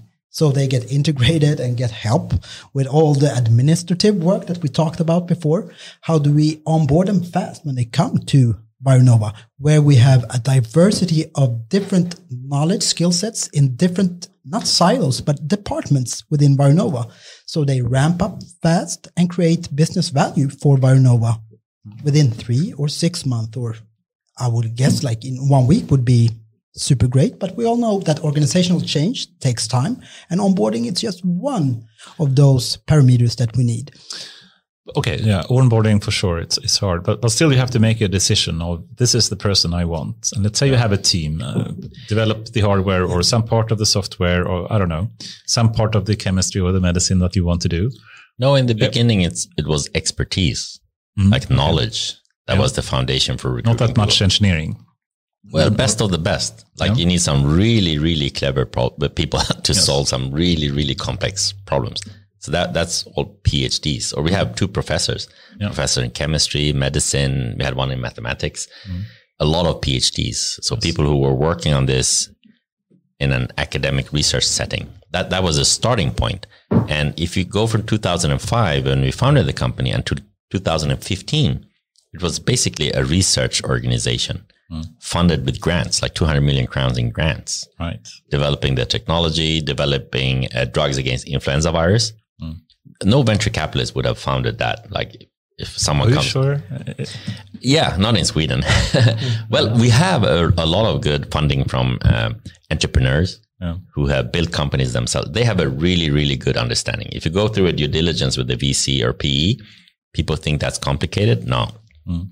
If you have an entrepreneur who has built a company, they ask the right questions, mm. like you are. Mm. How did you recruit people? How do you recruit people? Mm. Who, who are in your management team? How are you recruiting people? These are very, very important things. How you build your organization. How many teams are functional? if you have a team with five people and suddenly they're 20, that causes a lot of friction. Of mm. course. Yes. And, and, not everybody can be a manager having employees. Right. And, and some researchers, you have to lock them into a room sometimes. exactly. but they really like that. Yeah. We, Don't we disturb maturity, them. Maturity levels of the different yeah. departments. Of, of course really challenging. But yeah. what I would say for, for the recruitment process is that we, of course, have different stages in mm. the interviews. And if you have cases and bringing up different persons to meet, to meet with the actual person to see both to check out what the values are for the person, what's the ability to learn fast, and then the skill sets that are different from the different departments. Mm. So that's Ray Dalio stuff, of course, if yes. you hear ability, uh, values, and skill sets. But that's pretty much personality is very, very important. In the generalize around it. I have one question. Yeah. Uh, having built a company up till 100 people, I think you mentioned something which is very good because when you start a company, usually uh, you invite people that you feel uh, trust with or you yeah. know people that you know that they know the business and etc so you start right? And then at some point of time there is a number when the threshold becomes like oh shit now we are a company. I need to hire management to actually deal with this all of these things. Yep. what was the number for you? No a group of 20 exactly. is quite okay. Good. Thank you. To be a manager yeah. But then for example now we have a quite big management team like 10 people and we also have subsidiaries, or in Swedish we say daughter companies, with CEOs running it and so on. So if you acquire a company and you have a group of people who are good at working together, let them be. we try to integrate them. We had a, a cowboy and Indian party, but it, it doesn't work. You know, let the people who know each other as a team work as a team, and then you just take the manager and let the manager work with the management team and, and this like, is complicated. Yeah, this is complicated because it's very, very easy to lose what called company culture. Yes. If you have a chemist and a computer scientist, they don't understand each other. But do they have to? No, but they want to. So it's if they want to, give them beer and food and let them talk, but don't force it upon them. You know, I don't want to know what the chemical formula for that is. I don't give a shit. But, but, but we have you. Mm. Great. You know that. Wow. I'm proud of you But I now now we now we're going into some of the core topics, which is uh, I mean, like even what you got awards from. But mm. one of the core super cool things with Vironova, and we're already touching upon it a little bit, is that you're essentially as a core business model or business idea, you're dealing with intersectional innovation. So yep. you're dealing with data and data science, computer software mm. innovation, together with what you just say, tech and medicine, tech, tech and medicine. For sure. So hardcore. Uh, if if you want to extrapolate, what, what is the core AI transformation all about? Is about mm. infusing AI in data and software in any business domain. And here we have a core business model where you are basically living the dream. You know, living the yeah. dream of what Scania wants to do or what Vattenfall wants to do in order to get data driven, right? So how the hell do you get that lingo to work? You know, between I, use, I, I usually joke, how do you get people that speak Python and people that speak Latin to find their common ground? How, how? quite quite easy actually. If you have very very intelligent people, I thought you were going to say beer. yeah, it's, it's, very easy to get beer. Yeah, but that, that helps us. Don't don't spoil it now. That's but if you have very very intelligent people, they, they usually know that they are intelligent. Yeah. But the best intelligent people are the ones who don't tell you that they are very intelligent. Yes, good. Well they're said. quite, how to say, ödmjuk in Swedish. Humble. Yeah, they're humble and they're very humble and still curious, maybe. Curious. And want, and want so to learn about take away the curiosity. Don't tell an intelligent people how to do this, like step one, step oh, two, yes. step three. If you do that, you take away all the fun thing. But it's also very, very difficult as a manager. That if you're going to tell them, can you go and paint that uh, red? No, no, no. You're like, do we need to paint that? And then you go away. but and then have... they will not only paint that, they will rebuild it and make it nice, and yeah. they will offer you beer yeah. to show you what they have painted. But, but so so one of the management techniques is actually not to connect all the dots. Exactly. Is actually to leave the question frame, you know, so Socratian management style, maybe I don't know. I think it tells that's the benefit Coaching. of Coaching. you know you have to admit to yourself that I'm good at this, I'm bad at that. And when you acknowledge that, then you want to hire. Okay, shit, I'm bad at this. I need to hire someone who's much better than me on that. Yes. And when you hire that person, Let give them the responsibility. Yeah. yeah. You can learn from them. But for example, if you have a, a good management team, if you throw in a question, I can have a solution or I believe I have a solution to it. But if I ask my management team and I listen to all the 10 different, it actually becomes like 10 times better. Yeah, but let's let's let, let's go nerdy on the mechanics mm-hmm. of getting uh, someone with, with a medical background and someone with the actual uh, you know computer science background. How do they work? What what is the lingo? You know, in uh, hardcore down, how have they found their pace as a team? How does that work? I, I think it's quite uh, also it's quite easy. Medicine is complex, many variables, many problems and engineers they like to solve problems mm. so if you have the the ones with the complicated problems asking the engineer to solve it that's good enough so then they, that's it, how we work it's actually. a little bit like you get them uh, they play well together Let, us bring this in as kids in a candy store having fun playing with toys and they yeah. they, they, they have something to basically the, the the problem becomes the common denominator where we we can find problem solving yeah. problem solving someone is, has got a problem someone has got a solution. In, in our case, for example, I was looking at these images at viruses. So the image analysis toolbox, that's a little bit easier. They have some tools. Mm. Okay. Then it's about finding the right tool. But then in mathematics, you can develop new tools or you can modify the tool to make it better to your application. So that's basically how we did it. I had a problem. I needed to solve it. I asked people working with image analysis. I work, I asked people working with mathematics and together we solve the problem. But uh, actually, to make it really simple, we take the Swedish citat. Um, lika barn leker bäst, men olika barn uh, hittar på de bästa lekarna. Together. Ah, it's a little bit if we're gonna take it. Can you say that in English? Uh, equal Have fun at work. Equal childs play well, yes. but different children comes Great. up with the best games. Yes, mm. that's a good one. But it's it's difficult. That's a good thing with the um, software development. That's their own language. You don't have to speak Swedish or English. You're you're doing coding. You're coding. It's the same with mathematics. It's Unless numbers. you're Microsoft and you're turning the programming language into Swedish, which is horrible. I hate it. But that's yeah. another question. Yes. Yeah. Okay.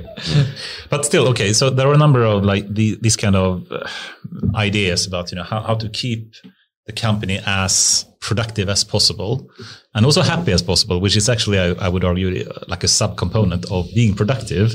If you keep the people and the employees happy, then they will be productive as well. But do but the most intelligent people want to work with the most complicated problems. That's one thing. Yeah. And to keep motivation or passion for your work, you, you really need to, to have a real passion for your work. I mean, mm. I think it's easier for us. We're working with combating virus infections. It's a good cause. It is. Yeah. It's not uh, about making money. It's about curing disease, saving lives. But you must have a number of like boring tasks you have to do to, to actually you know that's what i do counting particles and whatnot you know now you hopefully yeah. can automate that but still it's i'm sure there are a number of boring tasks you still have to do yeah but you have to share the success as well like yeah. even small successes for example if we when we got the GMP certification the day after we celebrated with champagne and stuff like that. Not everybody understood how big that is. Mm. How many years yeah. from different departments like that had been 10, 15 years of work and then suddenly it happened. So it's the same with many companies. It's like 10, 15 years of hard work and then immediate success. It's not immediate success. It's not overnight success. It's a lot of hard work, but a lot, lot of people. Then there's also a lot of pride. If I worked like 10 years, uh, trying to build a microscope and then suddenly it works. Mm. That that's how to say a big ego. Probably should move into what GMP is, actually is. So I think we said no, it a number of times. But it's just about the employees. If the employees can feel part of you know success. the success, yeah. and and they are. I mean, I cannot do anything anymore. It's it's all about the the clever people that we have and how good they work together. Right. That's how you solve problems. And they should really be proud and happy about the things that they managed to do. Actually, actually I, I want to have I want to have time. I, I want to switch gears a little bit because I want to have time to explore some of the awards that Verona, uh, Vironova has got because I think they open up new, very interesting conversations. Mm. So you had the uh, Hitachi Transformation Award in 2019. And then you you got the Life Science Star Award in uh, 2021. Show them. This is super cool stuff. Go over here. So, which one should we start with? Because they open up different conversations. I think they're they're really really good conversation starters on different yeah. topics of success. This yeah. is I, I continuing on people and diversity management. Yeah, I, I know that.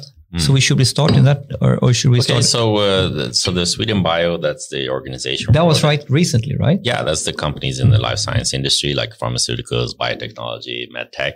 So this, this is great. This week or, or, September or something like this? Yeah, a month ago. A month ago, yeah. Yeah. So this is the best price, actually. Yeah. By peers, a price from your peers telling you that we have the most talented people employed at Vironova. So what, what, was the motivation or what is the category? What does it mean? So I think that it was uh, that we were. Um, this is an ego boast. Now you go. yeah, yeah, I'm, yeah. I'm, I'm, bad at bragging, but yeah, but we can be able to sometimes. recruit the best of the best to a quite small company in a small country where it's cold and dark in November. really, really talented people from all over the globe, actually. I, I, I think we should mention also some of the really great students come here to study or do their PhD that we managed to make them stay in mm-hmm. Sweden working with us, a small company, uh, not even profitable yet, uh, and, and making them work together. And it's not only about recruiting people. You asked about how do you mm. recruit them, is how do you keep, keep them? them yeah. Because if you recruit I mean, them and they don't like it, they leave. I mean, that's what I mentioned in the beginning. Yeah, you know, yeah. you, can actually have really good people in Sweden given the educational system we have, but you need to keep them as well. And I remember from my Spotify that's days, you know, that's super, super tough. Yeah, yeah. And, and, you have to change. I mean, uh, if you look at being a research organization, developing a product, that's one thing. When you go through a commercial phase, when it's all sales, marketing, and like now communication, it's totally different skill sets. And I think one of the benefits is we have a lot of hardcore scientists who are really, really good at communicating. I think that's exceptional. That's, cool. that's exceptional because they're really, really good. We have, for example, in sales, we have uh, application specialists. I mean, the ones who are really the experts selling the, the product or the education. Once you buy the product or the solution from us, you have to explain how to use it, etc., etc. That's also a uh, I could go, really go on forever for this. Please, just, just to highlight application specialists who are in the intersection between virology, knowing the software, mm. the AI applications of it or the deep learning aspects of it. And can do the storytelling yeah, for the whole thing. Do the storytelling in the pre-sales. Now we talk our language, pre-sales, and then on the onboarding when people has get decided to we and, and needs to be trained how yeah. to use it properly. So then it's onboarding training and then change management. Yes, and then they are also involved with the customer success. How do we retain our customers if we have a SaaS model yeah. and want to have a recurring revenue model for our software? So it's impossible without these geniuses. So of course they came come from an academic background, but they're working in a commercial sense. And then of course we have other commercial people working with core sales. That's not easy at all. So the diversity of our different teams that's the key. Yeah. We, I can just so let's let's, let's get into this because the way I understood when I read the the jury's uh, recognition here, and the way I, I, I remember I did a, a LinkedIn post and I was like, and I, and I, remember it's like goosebump mo- moment mm. because we talk about diversity and we talk about the challenges in, in, in Sweden of t- getting talent in. And here one company is getting it done, man. This is mm. the way I read that. You're getting it done. You are getting through the red tape. You're getting the talent in and you're, you, you're creating a diversified company with all different nationalities in Sweden, and I think it's used kick-ass. So yeah, why don't we I use think go, diversity is not topic. the color of your skin, first no? of all. So we didn't think about this. No. So we have uh, Max talking about artificial intelligence. This yeah. is for you, Max Pilström, genius. Uh, he's young, very young like 23, yeah. 24. Yeah, this is I think he's got a mustache, but yeah, I haven't he's checked. a philosopher. yeah, and then we have a Professor Jan Bergman, 80. Yeah, this so is that's diversity. Having someone who's Hallelujah. 80 years old working at the company. He was kicked out of the university when he t- turned 67. We built a lab for him. he's like a grandfather of Vironova. Oh, and oh, so he's cool. a genius. And, you know, he's calm. He's experienced. That's a good thing. then they had the young trying out the new things. But mentorship is really, really great. So you have diversity in age. Nationalities, yes. We didn't think about that. It's just the fact that 50% of the PhDs are international uh, students. I, I, I can okay. put numbers Let's recruit the best. I can yeah. put numbers on that yeah, one. Okay, 36% please. of our employees are PhD mm. degrees. Really? That's, yeah, that's hardcore. Average age of a Vironovian is 43 years old. And we the span is from a little bit over 20 years old and uh, plus 80 with John Bergman. Mm. And then we have 22 different nationalities. That doesn't mean like the ethnicity of it. It's that well, the people have different backgrounds, experiences that contribute to the boiling template that we have. I, I can't shut up more. You, you, are my heroes because yeah. you are talking about diversity in the real sense and not yeah. in terms of some political game of what we are trying to, you know, Mm. I don't know. You know what, what I mean, right? Yeah, yeah, d- uh, definitely. I'm, so I'm the way you're talking about the way you're talking about diversity is also educational is, background. Yes, uh, as we talk, like working interdisciplinary, yes. Having uh, scientists and commercial people working together. That's also diversity. And, and like Mats touched upon, for uh, our sales, it used to be I call it lab coat selling an expert selling to an expert. But then if you're selling an equipment that costs you 7.5 million crowns, you have to type, talk to the guy in the suit. And I'm sorry to say it's a guy in the suit, but you know, yeah. real world. You have a suit yourself. And that's so another, yeah. but that's another aspect of diversity. If you look at our management team, you know, mm. the future is, is, is, a, is not a man's world anymore. that's history. That's the 60s in the music. The women today are the ones who are studying, who are well educated, and they're hardworking. Uh, and we could loop, loop from here to go from mm. the diversity and the need of that to our different business models. We have complex yeah. Solutions or sales that we, we yeah. that's our common now, now we come back to, okay. and we have we come back not, to our, yeah, our background not transactional but trad- traditional selling when we talk about our services to a large amount of different companies all around the world so your portfolio of your business model is actually from quite complex type business you're doing. I mean, like a, a longer sales cycle yeah. to something which is quite, you know, a service, a yes, subscription. Exactly. And the service doesn't need us to talk to the business suit. So it's transact, not transaction, traditional. we have complex sales where multiple stakeholders, yeah. they are in suits and lab coats and it's procurement and it's, you know, it's hurdles. That, that's a challenge actually to, to have, uh, uh, like we started in software and then we integrated software with the hardware. Mm. Then we built hardware. So investors, for example, they like you to be a software company with a SaaS model, uh, margin, profit. So we actually we are we're, now we're a service company, but we sit on our own software and hardware, and we are the experts of using it. And we also have the, the regulatory certification, the GMP and GLP that you talked about. Let's go. Let's go there as well. yeah. So now we're a service company, but the complexity is, you know, everybody wants to put a, a brand on you. Yes. Yeah. Pigeonhole you in. in yeah, are you doing this yeah. sale or this sale or this product? We don't accept that. Love we're Vironova. this is what we do. This is your problem. This is how we solve it. It's a solution. How we solve it, not your problem. But we're solving it for you. You say you're a service company then. Yeah. Can, perhaps right you can now. elaborate a bit more. What is the business model of Vironova? It's actually a service, as I said. So we have developed our own microscope that is user friendly, automated, digitalized. So you don't sell it, you rent it, or what? Uh, before the pandemic, yes. But what happened now, the last two years with the travel restrictions and so on, we were, yeah, we started. We actually, first we built the MiniTEM, a small desktop version of an electron microscope. So we had a problem with the scalability there. So we partnered with, there are only three companies in the world producing electron microscopes. Mm. Two are Japanese. One is uh, American, former Dutch Philips, now part of Thermo Fisher, and Hitachi and JEOL in Japan. So in order to get the scalability, we partnered with Hitachi. They invested in the company. We put our software on their machine mm. called ViroTem, specifically made to look at viruses. And that sounds like a great thing in 2020 when we launched the product, but we couldn't reach out to our customers and install it because we were prevented and Swedish people were not allowed to come to anyone yeah. at this time. So we, we launched the, the product beginning of 2020. We, we uh, installed and sold one in Japan at the university. We sold another one. We haven't installed it yet. Uh, that was the scalability. Hitachi can produce 100 per year. The MiniTEM, we could produce like 10. But suddenly we couldn't sell microscopes. So, but you could still send samples. So what the pharmaceutical companies they actually like that model more because it's more comfortable for them. All of a sudden, you all, you pivoted to another completely different. We had to. It was just survival. So let so you're going instead of putting the equipment in their facilities mm. As a service, they send the samples to you, and now you can do it as a service even. Yes, and and when but, you know uh, you know Ingemar Stenmark, luck comes to the well prepared. Yeah, so we were very lucky because we were prepared, and and the thing was we got this GMP certification of our lab. Uh, 31st of January 2020. perfect. Yeah.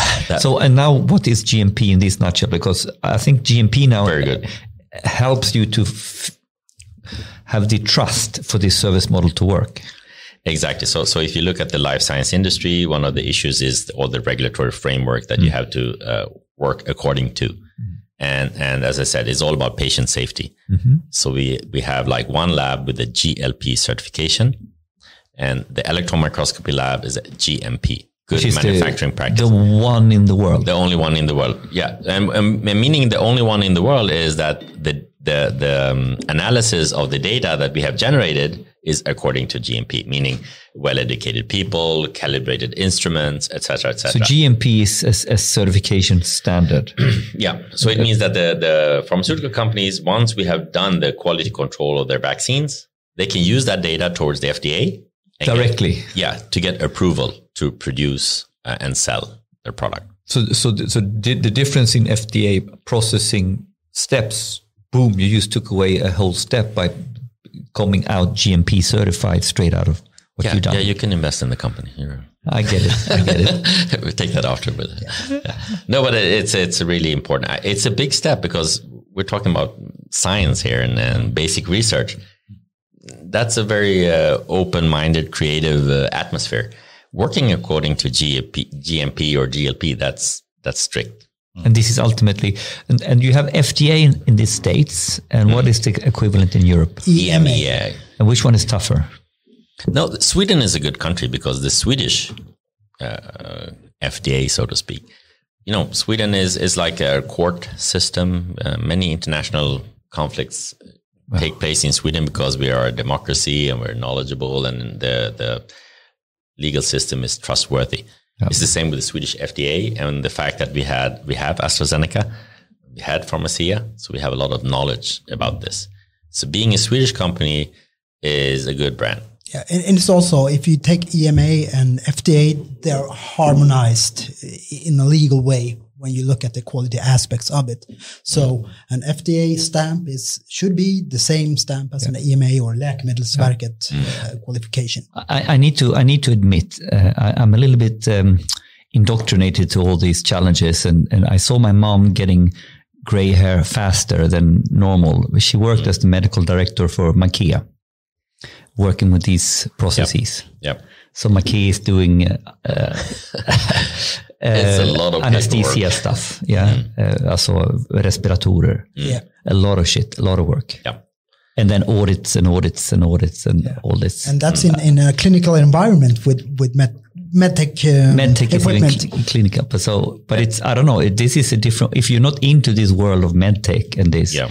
it's it's you know the trial one, two, three, all this stuff. It it's what do you say 10 years yeah. process yeah. and it's uh, is not driven by it's driven by regulations literally but the interesting thing here is uh, knowledge about software and also about combining software and hardware what we've been fascinating about is that some companies are like pure hard um, hardware companies yeah. they don't do right. software they're exactly. like there's a they're a hardware company and they don't even do services basically services installation and you know changing oil and filter But combining that, now the industry is like integration of software with hardware.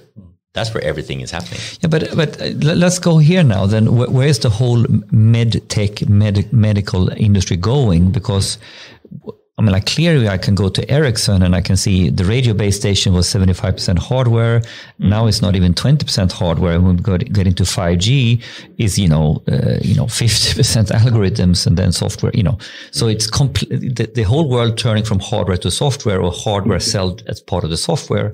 Yep. I, I, I see this as a major disruption in the medtech industry where we have some laggards who hasn't figured this out yet. Yes, do you agree? Yes. Yeah, and then we talked about the FDA and the EMEA. They do they really, understand this? They have been really good. Okay.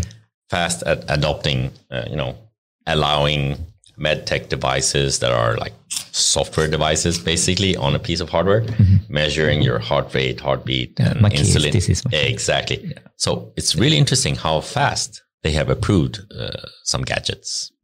Um, because I, I was going to ask that if the FDA and the regulatory bodies has kept up with the AI and software uh, transformation of the world, and they, in some ways, I think they I, have. I think they have. It's a very, very conservative, uh, tough regulatory environment. But actually, one of our obstacles, or, or, or for our uh, customers, is uh, when it comes to gene therapy, for example, there are still some you know regulatory things that need to be in place that are not there yet. Yep. like setting a threshold. If you work with artificial intelligence or, or software you usually want to know as an engineer like what's good enough? Is it 75% is it 85% or and uh, that's that's a challenge for our customers. They don't know or, or they don't have a, a law to follow or a regulatory framework to follow with some of the variables. Because yeah sorry go uh, so you don't have a like a Tesla moment when you know Tesla tried, tried to launch in Sweden, and you know they have um, continuous update of their software in the cars, mm. and they have to be certified to to drive on the roads in Sweden, and then basically have to get recertified for every update, which happens every week. Yes. yes. Um, yeah. So that was a big problem, and mm. basically the regulatory bodies was not was not prepared for that. Would you say the the um, the Swedish FDA is better equipped to, to handle this, or? Well, it's true. You cannot just do a software update without knowing if that software update is good. You have to certify it because every, it's, every it's about safety. This is the same as the pharmaceutical industry. I mean, driving a car is not only about you; it's about everybody else driving a car. And you, as a driver on the road, you want to make sure that the other ones, even if you're not driving a Tesla, mm. That, that, that the car is functional. Yeah. That's one of the complexities here yeah. with, with, software or AI in, in, in, this environment. So updates or upgrades, new releases and so forth, software, mm. AI or non AI enabled, it's for the customer when they have a process, they don't want to change that process because mm. of the regulatory bodies. Yes. So costly. Yeah, costly. So if you have some functional um, process that you know is working, you don't want to change that. So the earlier we can get in into the clinical phase or in preclinical phases with our solutions, the better. So but, but don't you foresee the problem though if you have to recertify like every time you do an update for the model that you are using? Or yeah, you if you go to something that? that is closer to to your own life, mm. like let's take a pacemaker. Yes. Would you be safe with having those live updates like of your pacemaker yes. without having them certified?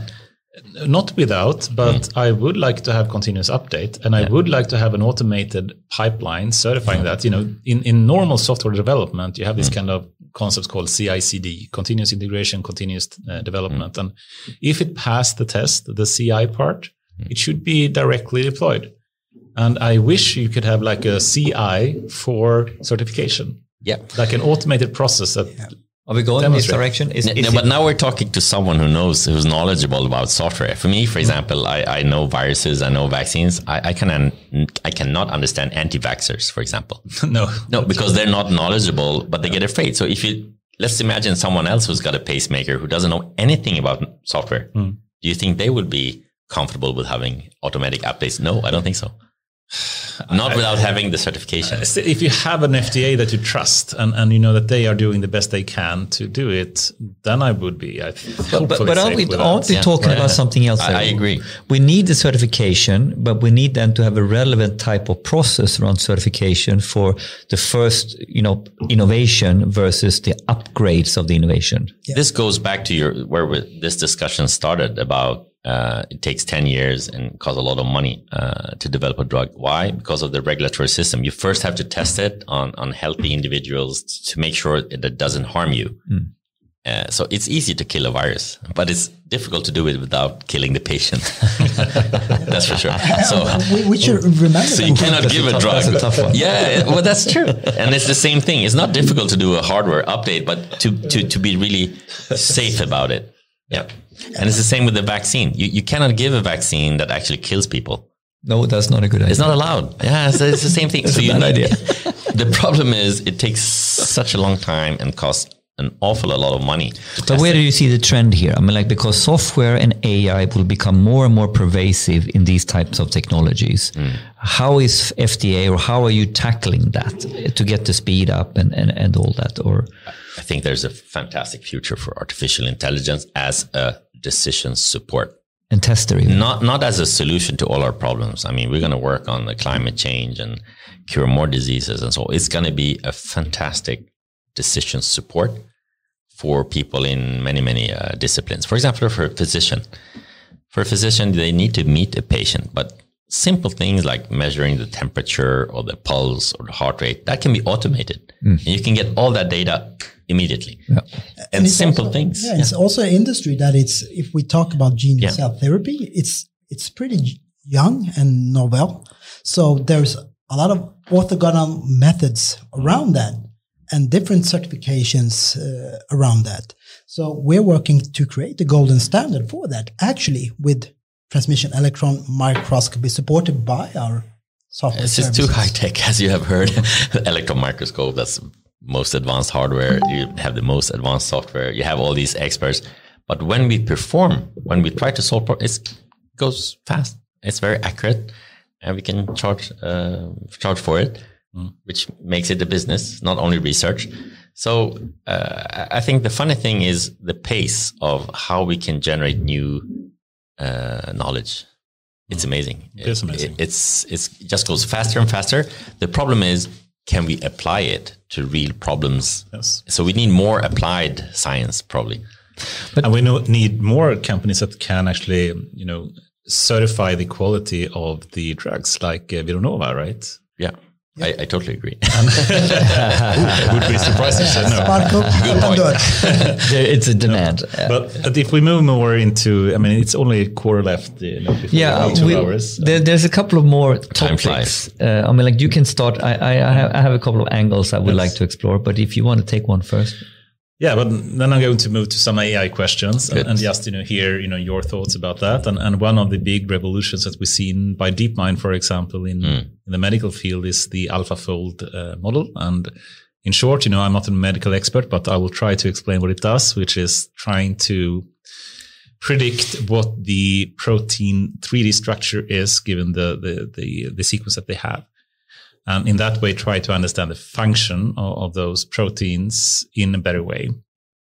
Am I correct so far, or can so you just? This is hardcore Vironova. This is yes. where most of our employees have their background. Yes. Yeah.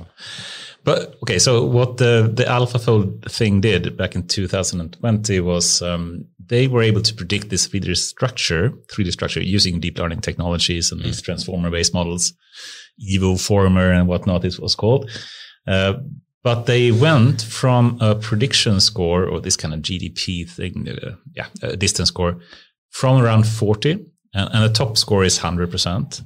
But they went from 40 uh, first to 60 with the first version and then over like 90 uh, in GDT, very close to 100. And, and they basically say that we, at 90, you basically have predicted the exact structure mm. that the protein has. And in that way, can describe the functionality of the protein to an extent that is, uh, yeah, more or less perfect. Yep. That you can just, you know, understand what it means. What do you think of discoveries like this? Do you think that will That's have great. a big infa- impact on you know drug discovery in general, or it does? It, it has yes. already. It's it's all about seeing is believing. Mm. So to make three D three dimensional uh, crystals of proteins, that's not uh, new. It's yeah. quite old. Um, but the thing is, when you crystallize a protein, it's not the native form of your protein. When the protein is in the body, is in a solution right. or in a membrane when you crystallize it is a physical shape and form. Like if you look, what's the shape of water? It's not the same as ice. Ice is a crystal form of water. Right. So the thing to, to really see the proteins in their native form, you have to use electron microscopy. Oh. So this is back to the oh, Nobel. Prize in 2000 and I think 18, cryo electron microscopy, what we do. Right. So it's about you freeze a, your sample and then you look at the three dimensional uh, you know, you, you do, it's called a reconstruction. This is also hardcore mathematics and mm-hmm. software. You, you have a sample, then you tilt it 60 degrees that way, 60 degrees that way, and then you pile it all together and you get a 3D model of your protein. Mm. And the resolution, that's like how good the magnification is, is, is called, it's called in, measured in ångström, Swedish yes. phenomenon time, yeah, 10 exactly. up to the minus nine from Uppsala University. but but the thing is, once if you have that shape then of your protein, as yes. you as you mentioned, what, how do you turn that knowledge into something that? How can you apply it?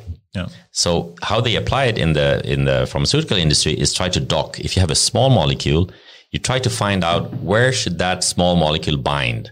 Mm. Going back to the icosahedral, did someone call and, and say how many? do we have it? Do we end? I have to reveal that before we end. Then. Yes. So so that's where this three dimensional structures come comes in. You, you have the building blocks, the proteins. You can try to dock and simulate. Does your pharmaceutical compound bind to it or not, or right. where should it bind? Yeah. And this, this has been done, but the problem is this is a simulation. Mm. And that's good. It's good to simulate and try out. So, could, could you but you have to try it in a wet lab, yes. and you have to try it in animals, and you have to try it in healthy humans. Uh, uh, etc., etc. And that makes a lot of sense. So, so would it be accurate to say a st- statement like this? you could use simulation or this kind of predictions that AlphaFold can make to try to find a potential protein uh, or some drug that you believe had the right characteristics or properties that, that, you're looking for.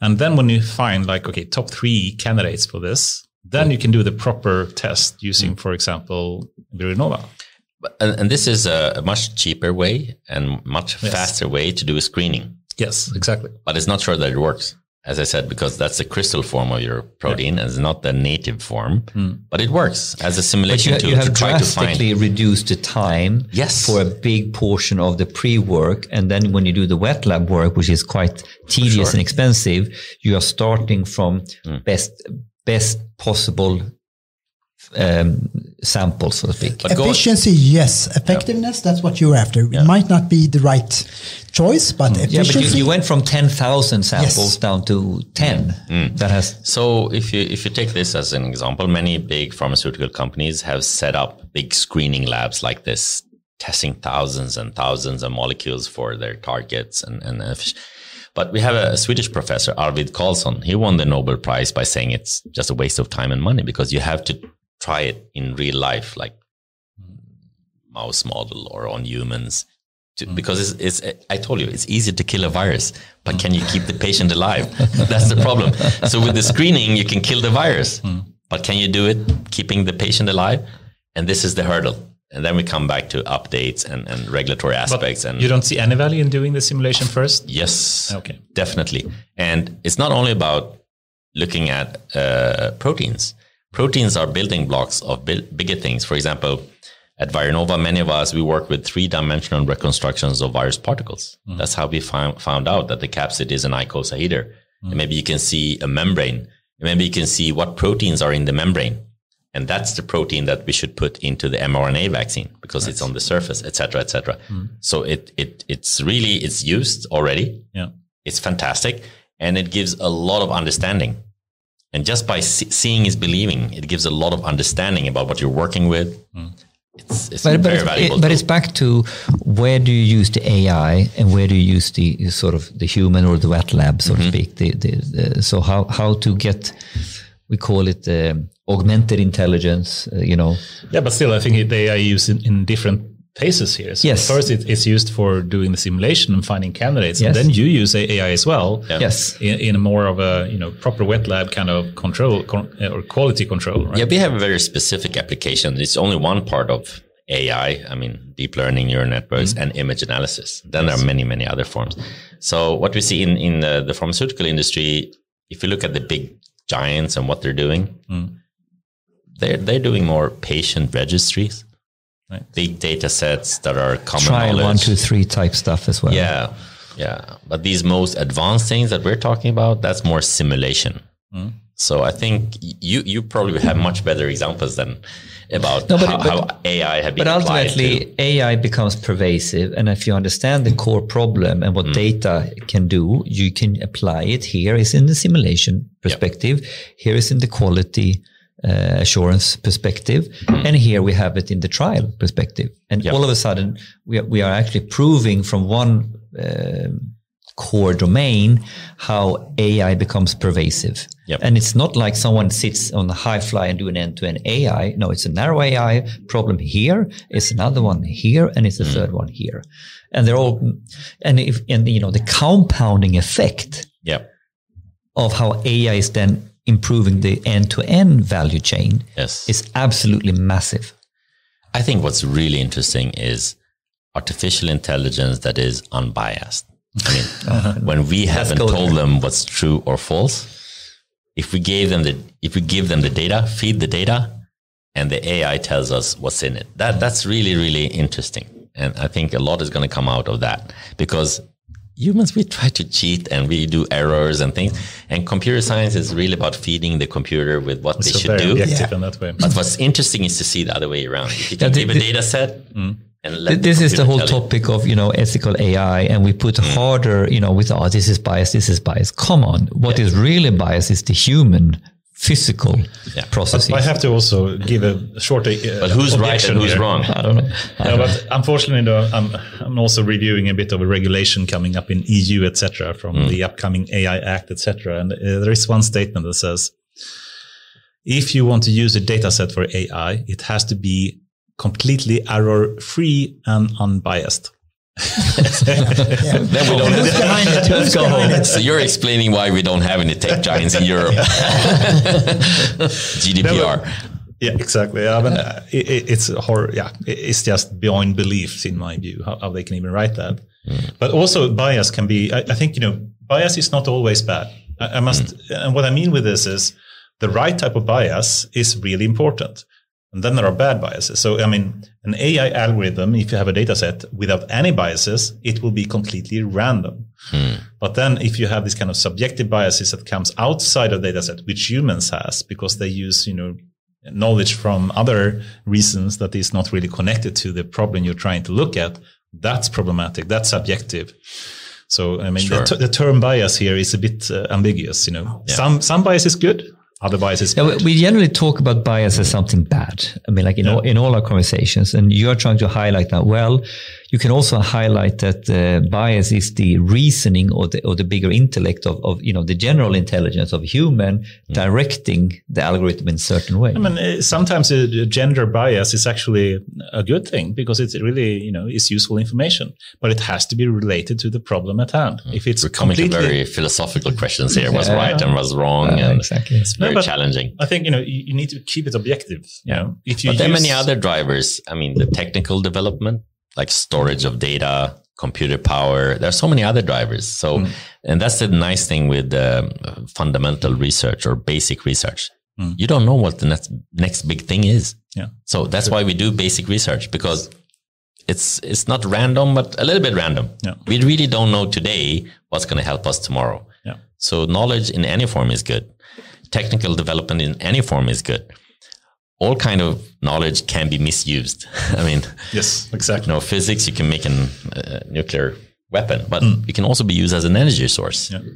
So, I want to go into one uh, just uh, maybe a, from a completely different angle, a, a last topic uh, before we start doing the rounding off questions. And I just want to take the opportunity.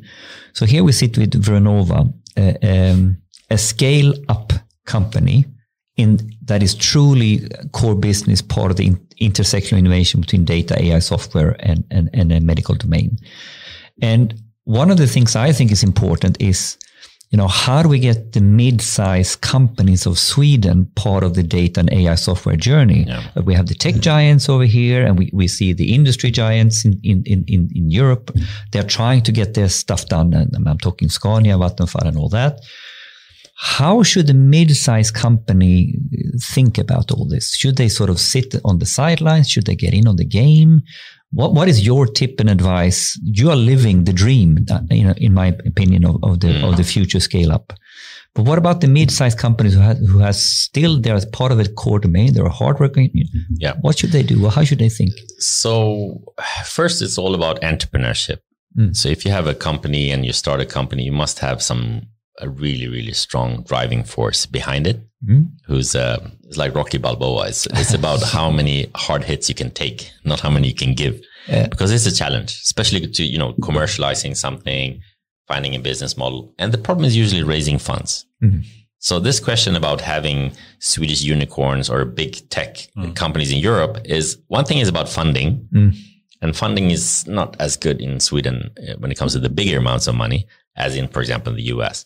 Right. But when it comes to funding for startups, we're, we're leading mm. for sure. And there's a lot of uh, soft money, as we said, like grants to test things out, make a prototype. What we're good, what we're bad at is the scale up. That's what I'm talking about. Yes. So scale up can be either money, like investments. And I think, unfortunately, in Sweden, we go to the stock exchange a little bit too early with small and medium sized companies, and that kills many of them. They become like dead fish there because there's no liquidity. They don't raise more capital and they have to work with investor relations rather than with sales and marketing and, and product development. Core product development. Yeah. I think one, one, one way we've used it is partnership. So we're a small company in Sweden and our main markets, uh, well, it's Europe, US. But when one of our customers was bought by, acquired by a Japanese company, Takeda, mm-hmm. then we partnered with Hitachi and it's the third biggest market for us is Japan it's a challenge as a small Swedish companies to to conquer Japan. Mm. You know the the song. But maybe Hitachi is a good idea. The song not lost in Japan, but yeah. something, yeah. Yes. Uh, so, so to par- partnership. I, I know Alphaville, big yeah, in Japan. Yeah, big, big in, Japan. in, Japan. Yeah, yeah. We, we, we, thank you. I think it's the rum or the beer. something for the We're gonna start. Yeah, we're gonna start speaking Japanese soon. But I think partnership is one model. Yeah, collaboration partnership. Yeah, collaboration. Because I think business is also uh, all about sharing. Uh, like we said, mm, recruiting people is about mm. sharing success. When it comes to business, is about sharing revenues with your shareholders mm. or your partners. It's much easier to do business together. A win-win is better than lose-lose. And it's the same. If you're a small Swedish company and you want to enter and become big in Japan, partnership is a good thing. Either an investor, investor or a company, etc., etc. I think uh, one big benefit with Sweden is uh, all the big companies with a lot of senior management that have uh, experience, they work uh, internationally. they are the best investors in Sweden, actually. Besides the entrepreneurs that have the cash. So go, go close to one of the big Swedish giants. Partnership with the Swedish big companies and Swedish big companies want to partner with small Swedish companies, but that's like working interdisciplinary. It's not the same language. no, like uh, science and business. Big company, you know, Corporate. processes, yeah, corporates, routines. Corporate versus, yeah. SMEs, that's more innovation, flexible. It's not the same thing. Yeah. We're fast. They're slow and they want to be fast. So in, in a way, they dream about this, and you mm. dream about that. So, so they have theory, the resources, they have the money. They should be a good senior management. It's it's a great fit. But what is the problem? The problem is the lingo and, and it's, uh, you know in, in, this partnership. Why doesn't it happen more? Ah, the, the, it's all about entrepreneurship, grit, and stamina. Mm. If you want to do something, it's uh, what's what do you usually say? It's all in the execution, Mats. Yeah, no, yeah. no, it, it's all in the, this. You know this, the doer. Uh, no, yeah. no, but you know this, um, Henrik. It's the strategy to execution gap. Yeah. How do we? Thank you. How do we mm, diminish that gap. Yeah. And it's about endurance. Let's go from uh, slideware to hardware. Yeah. yeah. PowerPoint to yes. execution. Yeah, but exactly. Execution is strategy and vice versa. No one of those uh, management consultants. No, no, but they coexist and no one goes before the other one. They are equally important. That's one thing.